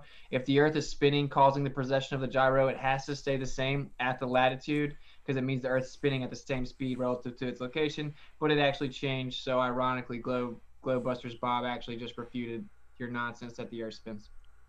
Alan H., thanks for your question, said, Witsit, what about McMurdo Station, Antarctica? My dad was stationed there for 1 year, and he's not military. Yeah, but he still had guidance and approval and clearance to even be there. He had to be on a subject to monitoring at any point in time. So, yeah, you have to have clearance to go anywhere close to Antarctica. You can't just go privately, freely explore it and try to substantiate what's actually there. So your dad went based on approval. No one denies that that can happen. I know numerous people that have done it. It's actually very expensive unless you have some type of bypass, but nevertheless, that's not the problem. We want to freely and privately explore, not just go where they let us go. Byron Miller, thanks for your question, said, I'm a flat earther, and somebody asked about steroids and tech tights. Okay, sorry, I just don't get it. Next, Elitest 2 says, quote, it's anatomy, duh. Nice evidence for vestibular systems, bro. You haven't observed semicircular canals personally. You're trusting scientists. No, I'm not trusting science. I answered you directly. You just when I move my head like this, I am using my vestibular system to detect angular motion. I know I have a vestibular system. I can dive into a pool, be upside down. My spatial reasoning is off. I have a vestibular system that seeks equilibrium relative to my down. So it is nothing to do with faith. It's how I operate and how we maintain it. We can use bioluminescence to track the activity of the vestibular system. Gotcha, thanks so much. And how embarrassing. M4A stands for Medicaid for all. I didn't know that. I'm not embarrassed I didn't know that, James. I'm cool with that. What do you guys think? Are you guys all for? I think Blue Heron asked before if you are for M4A. I think that no one should, like, in America, this wealthy country, should go, like, be sick, just left out to dry, but no, we shouldn't create, like, some socialistic equality. It would make the medical field just plummet. So no, So for me, I think you have to balance what you think of as capitalism. I think the pros of capitalism simply outweigh that. But with medical, you can't always, if I have an issue and I need to call an ambulance, my wife is not going to call around to find the cheapest ambulance. So that does not necessarily work in a capitalist view of it. So I think when you talk about social systems, can you have a combination of the best of both worlds? And that's honestly what we have in the US and many other civilizations, including even China and Russia, have a combination of socialist and capitalist ideologies. So it's probably not one or other, it's a mix of the two. Gotcha. And thanks for your question. This one comes in from D's to the V, said shout out to Flat Earth Discord. We also have a Discord linked in the description. Jordan Smith, thank you for your question, says, Dear son, I didn't ask you to deflect with word salad. I asked you for measurements and experiments to your positive claim. If you can't provide that, I will accept you conceded and admit you lied. Well, was that to me? Necessary antecedent to gas pressure's physical container, I can show it 1,000 different ways. Electromagnetism can only work on a flat earth because you can't explain a monopole or the necessary antecedents to a magnetic field being two poles, which means we'd have a quadrupole. Every single aspect of the conversation is that we can empirically validate it with scientific experimentation and replication over and over and over and over and over. Water conforms to its container and seeks level over and over and over. Gas pressure needs a container over and over. We test the surface of the earth, measurements and observations. It's flat in every direction over and over and over. We are the only ones with empirical evidence. The core natural claims of the globe earth have literally none, and it's 2020, so welcome to Clown World. Gotcha. Thank you for your question. This one comes in from, one second, I gotta challenge with my page loading. Good opportunity to remind you we've got several more questions, but our guests are linked in the description, so if you want to hear more from Witsit or from Gek, you certainly can, folks. And this one comes in from D's to the V, says shout out 24/7 Flat Earth plus Miggy and his 3-point takedown. Thank you, good job to Miggy. Who's Miggy? Next, Miggy, just a legend on 24/7. Yeah, go check him out. Gotcha. Vector, thanks for your question, said, Witsit, do you have proof that there were meetings to decide to hide the flat earth from the public? Evidence of a misinformation campaign? Bro, like, what kind of question is that? Like, do you have video of the evidence of when Trump decided to go cheat with a porn star? Like, no, dude, I don't need that. Like, I don't need to prove their motive. Yeah, they signed the Antarctic Treaty and told the whole world about it. Every major world's nation, or every major nation in the world, agreed to freaking not let you go explore Antarctica, bro. Like, it's public information. Gotcha. It doesn't make sense, and there's no motive. Yeah, because the ice cap's going to melt and we got to save the penguins. That's why you're not allowed to prove the one thing that would prove there is a ball, is because we got to save the penguins. Next, this question comes in from Alan H. Says, Witsit, he was paid to work there at McMurdo. Okay, I know there are times when people contracted and paid to work at Antarctica. You can only go to a specific location subject to being monitored on an approved guided tour or an approved workmanship via the contract that you agree with the government and the adhering parties to the treaty. So that doesn't help us out when we're trying to prove what's truly there. We want to go freely and privately explore it. That's why I use those words. Everything I say is for a reason, right? We want to be free and private. We don't want the government letting them go stay in a building doesn't prove that there is a ball, bro. Gotcha. Thank you very much. And this next one comes in from Anthony Magnabosco. Thanks for your question. Says, sorry if already covered. What specific evidence would your guest accept to show that Earth is not flat? Again, just consistently measured and proven to be there. Physical obstruction of curvature, a geometric horizon consistent with the radius claim of the Earth, gas pressure without a container, water bending convexity around the exterior of a surface, etc., etc. Consistent measurements of curvature, rate of convexity of terra firma, consistent with the shape claim and the size claim of the radius value. Until then, we cannot intellectually honestly somehow claim that the Earth is in fact bending when it's literally not anywhere. So I would need proof of convexity of terra firma. Gotcha. 100th Monkey, thanks for your question, said, sent a super sticker. Appreciate that, 100th Monkey. Appreciate your support. Mike Billers, thanks for your question, said, to dopey. I've made a GPS receiver from scratch, software and hardware. They use globe equations. What have you done? Okay, yeah, using calculations mean nothing. There's a difference in measurement and calculation. All of the actual distances and locations come from measurements, plane survey data. You take calculations assuming a z-axis. I've said it 3 times in this debate already. Cartesian coordinates x and y, but you have the z-axis, just presupposing sphericity, using calculations and deductions based on the presupposition, and no way empirically validates it. I've literally seen an equation that explains how Superman flies. So if you think math proves things in the real natural world empirically and scientifically, that's laughably inaccurate. We need some actual empirical evidence, then we quantify. Gotcha. And by the way, folks, I promise that when I read the questions as if I am a character in the movie Mean Girls, I do that fairly. So I do it to each, because some of you are probably like, why is he just grilling? He's just grilling Witsit so harshly. I do that for everybody. It's just that Witsit has gotten most of the questions tonight. Jordan Smith, thanks for your question, says, oh, another one for Witsit, says, "Dear son, thank you for admitting you're a liar by deflecting with more word salad. No measurements or evidence in your positive claim to the sun." My positive claim is open-ended. It's simply that it seems like the sun and the moon are the same size. I don't claim fairy tales about mediums that defy natural law. I don't claim exactly what the sun is, and it has a cyclical nature over top of us. For all of recordable history, you make up fairy tales about 11 vectors and random chaotic happenstance brought to you by Jesuit priests. Dear son, that was my best interpretation, or my best impression of Ron from Parks and Rec.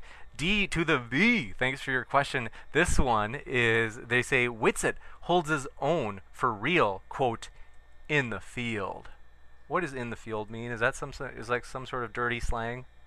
Nah, it's a song. It's like a rap song I made. Gotcha. Yeah, in the field. Geopolitically, we're in the field for Israel. I wonder, is it real? Thank you. Yeah. You got it. And Elite Test says, Witsit, hey, only trust observations, bro, unquote. Also, Witsit blathers on about scientific terms he's never proven himself. Yeah, almost all of this is verifiable, and I can prove myself. You have to be specific. You have to offer substantive specificity. Well, everything I've said just objective and verifiable and replicatable. I've gone out myself, seen a ship disappear, brought it back, yet they want to tell me with Bill Nye when I'm in 7th grade and rolling the TV in there that somehow that means the Earth curves. I went and saw it myself. The Earth isn't curving. The boat come back. Yeah, once you go test it for yourself, you find out, oh, this is a little crazier than you thought. So everything I've said is upon the parameters of empirical verifiability. That's what got us to this place. So you're just making baseless assertions, to be frank. Juicy. And thanks for your question. Elite Test. Oh, no, we got that one. Let me just double check if there are any last ones that have come in. And want to say thanks so much for your questions. Thanks, Spart344, who said... Okay. We have one from... Byron Miller, thank you for your question, said, Witsit, can you explain meteors or asteroids to us? I've seen many shooting stars and craters on Google Earth, and thank you for your research. Yeah, that's a, falsification is independent of replacement. This is speculation. I typically try not to do it too much because people run with it and try and strawman you like a definitive claim, but I do know the Earth has an electromagnetic field. There is no way to explain observable phenomena without some type of background within this field. And there's a vortexual movement. That's what the Sagnac effect is, as the person that discovered it knew. And so the sky is moving within a vortexual movement within an energy field, and it appears that meteors or comets or something to that effect could actually be electrical discharges within the cyclical nature of the perpetual energy that is actually the electromagnetic field over top of the Earth, creating a celestial sphere. And that's really where all the evidence lies, and the globe Earth can't explain the magnetic field, and it's 2020. So, gotcha. And thank you very much. Want to remind you folks, a couple of things, housekeeping type things. If you love podcasts, want to let you know, folks, we are on virtually every major podcast now. We just got onto Audible, and we are also on Amazon Music. So pretty much anywhere you get your listening, we're probably there. Let us know if we're not on your favorite podcast, and we'll work to get there for you so you can listen to us on the go. Also, thanks so much. Want to let you guys know, tomorrow, if you enjoy the old geocentrism versus heliocentrism debate, I have just linked tomorrow's debate on that very topic at the top of the chat. So if you're looking at the chat right now, if you scroll to the very top, you'll see one from Modern Day Debate, and that has the link for tomorrow's debate if you would get a kick out of that new topic we've never had on before. And also want to say thanks so much for your support, guys. I will be back in just a few moments with a post-credits scene, and I have big updates. We are really excited. I'm pumped to share some stuff with you guys, big things for the channel, and want to say thank you so much for everything. Want to say thanks to our guests. They are the lifeblood of the channel. I totally owe these guys. We really do. We appreciate you guys, Austin and Gek. Thank you so much for being on tonight. It's been a true pleasure. And folks, they're linked in the description. So what are you waiting for? If you want to hear more, you can hear more by clicking on those links. So thank you guys, Witsit and Gek, for being with us tonight. Yeah, of course. Awesome, man. Always enjoy it. Super cool, man. You're the homie. And support James, man. Supporting free speech, free exchanges that may be considered fringe to lame people. So, yeah, hats off to him. And appreciate you being cordial and cool, Gek. One of the few pretty respectful exchanges I've had on debates. Thank you. Go ahead, Gek. I didn't mean to interrupt you. I was going to say always happy to come and debate. And thanks for having me. Absolutely, our pleasure. And as mentioned, folks, I will be right back in 58 seconds with those sweet updates. Thanks so much, and stick around as we'll be right back. Save big on brunch for Mom, all in the Kroger app. Get 16-ounce packs of flavorful Angus 90% lean ground sirloin for $4.99 each with a digital coupon. Then buy 2, get 2 free on 12 packs of delicious Coca-Cola, Pepsi, or 7-Up, all with your card. Shop these deals at your local Kroger today, or tap the screen now to download the Kroger app to save big today. Kroger, fresh for everyone. Prices and product availability subject to change. Restrictions apply. See site for details.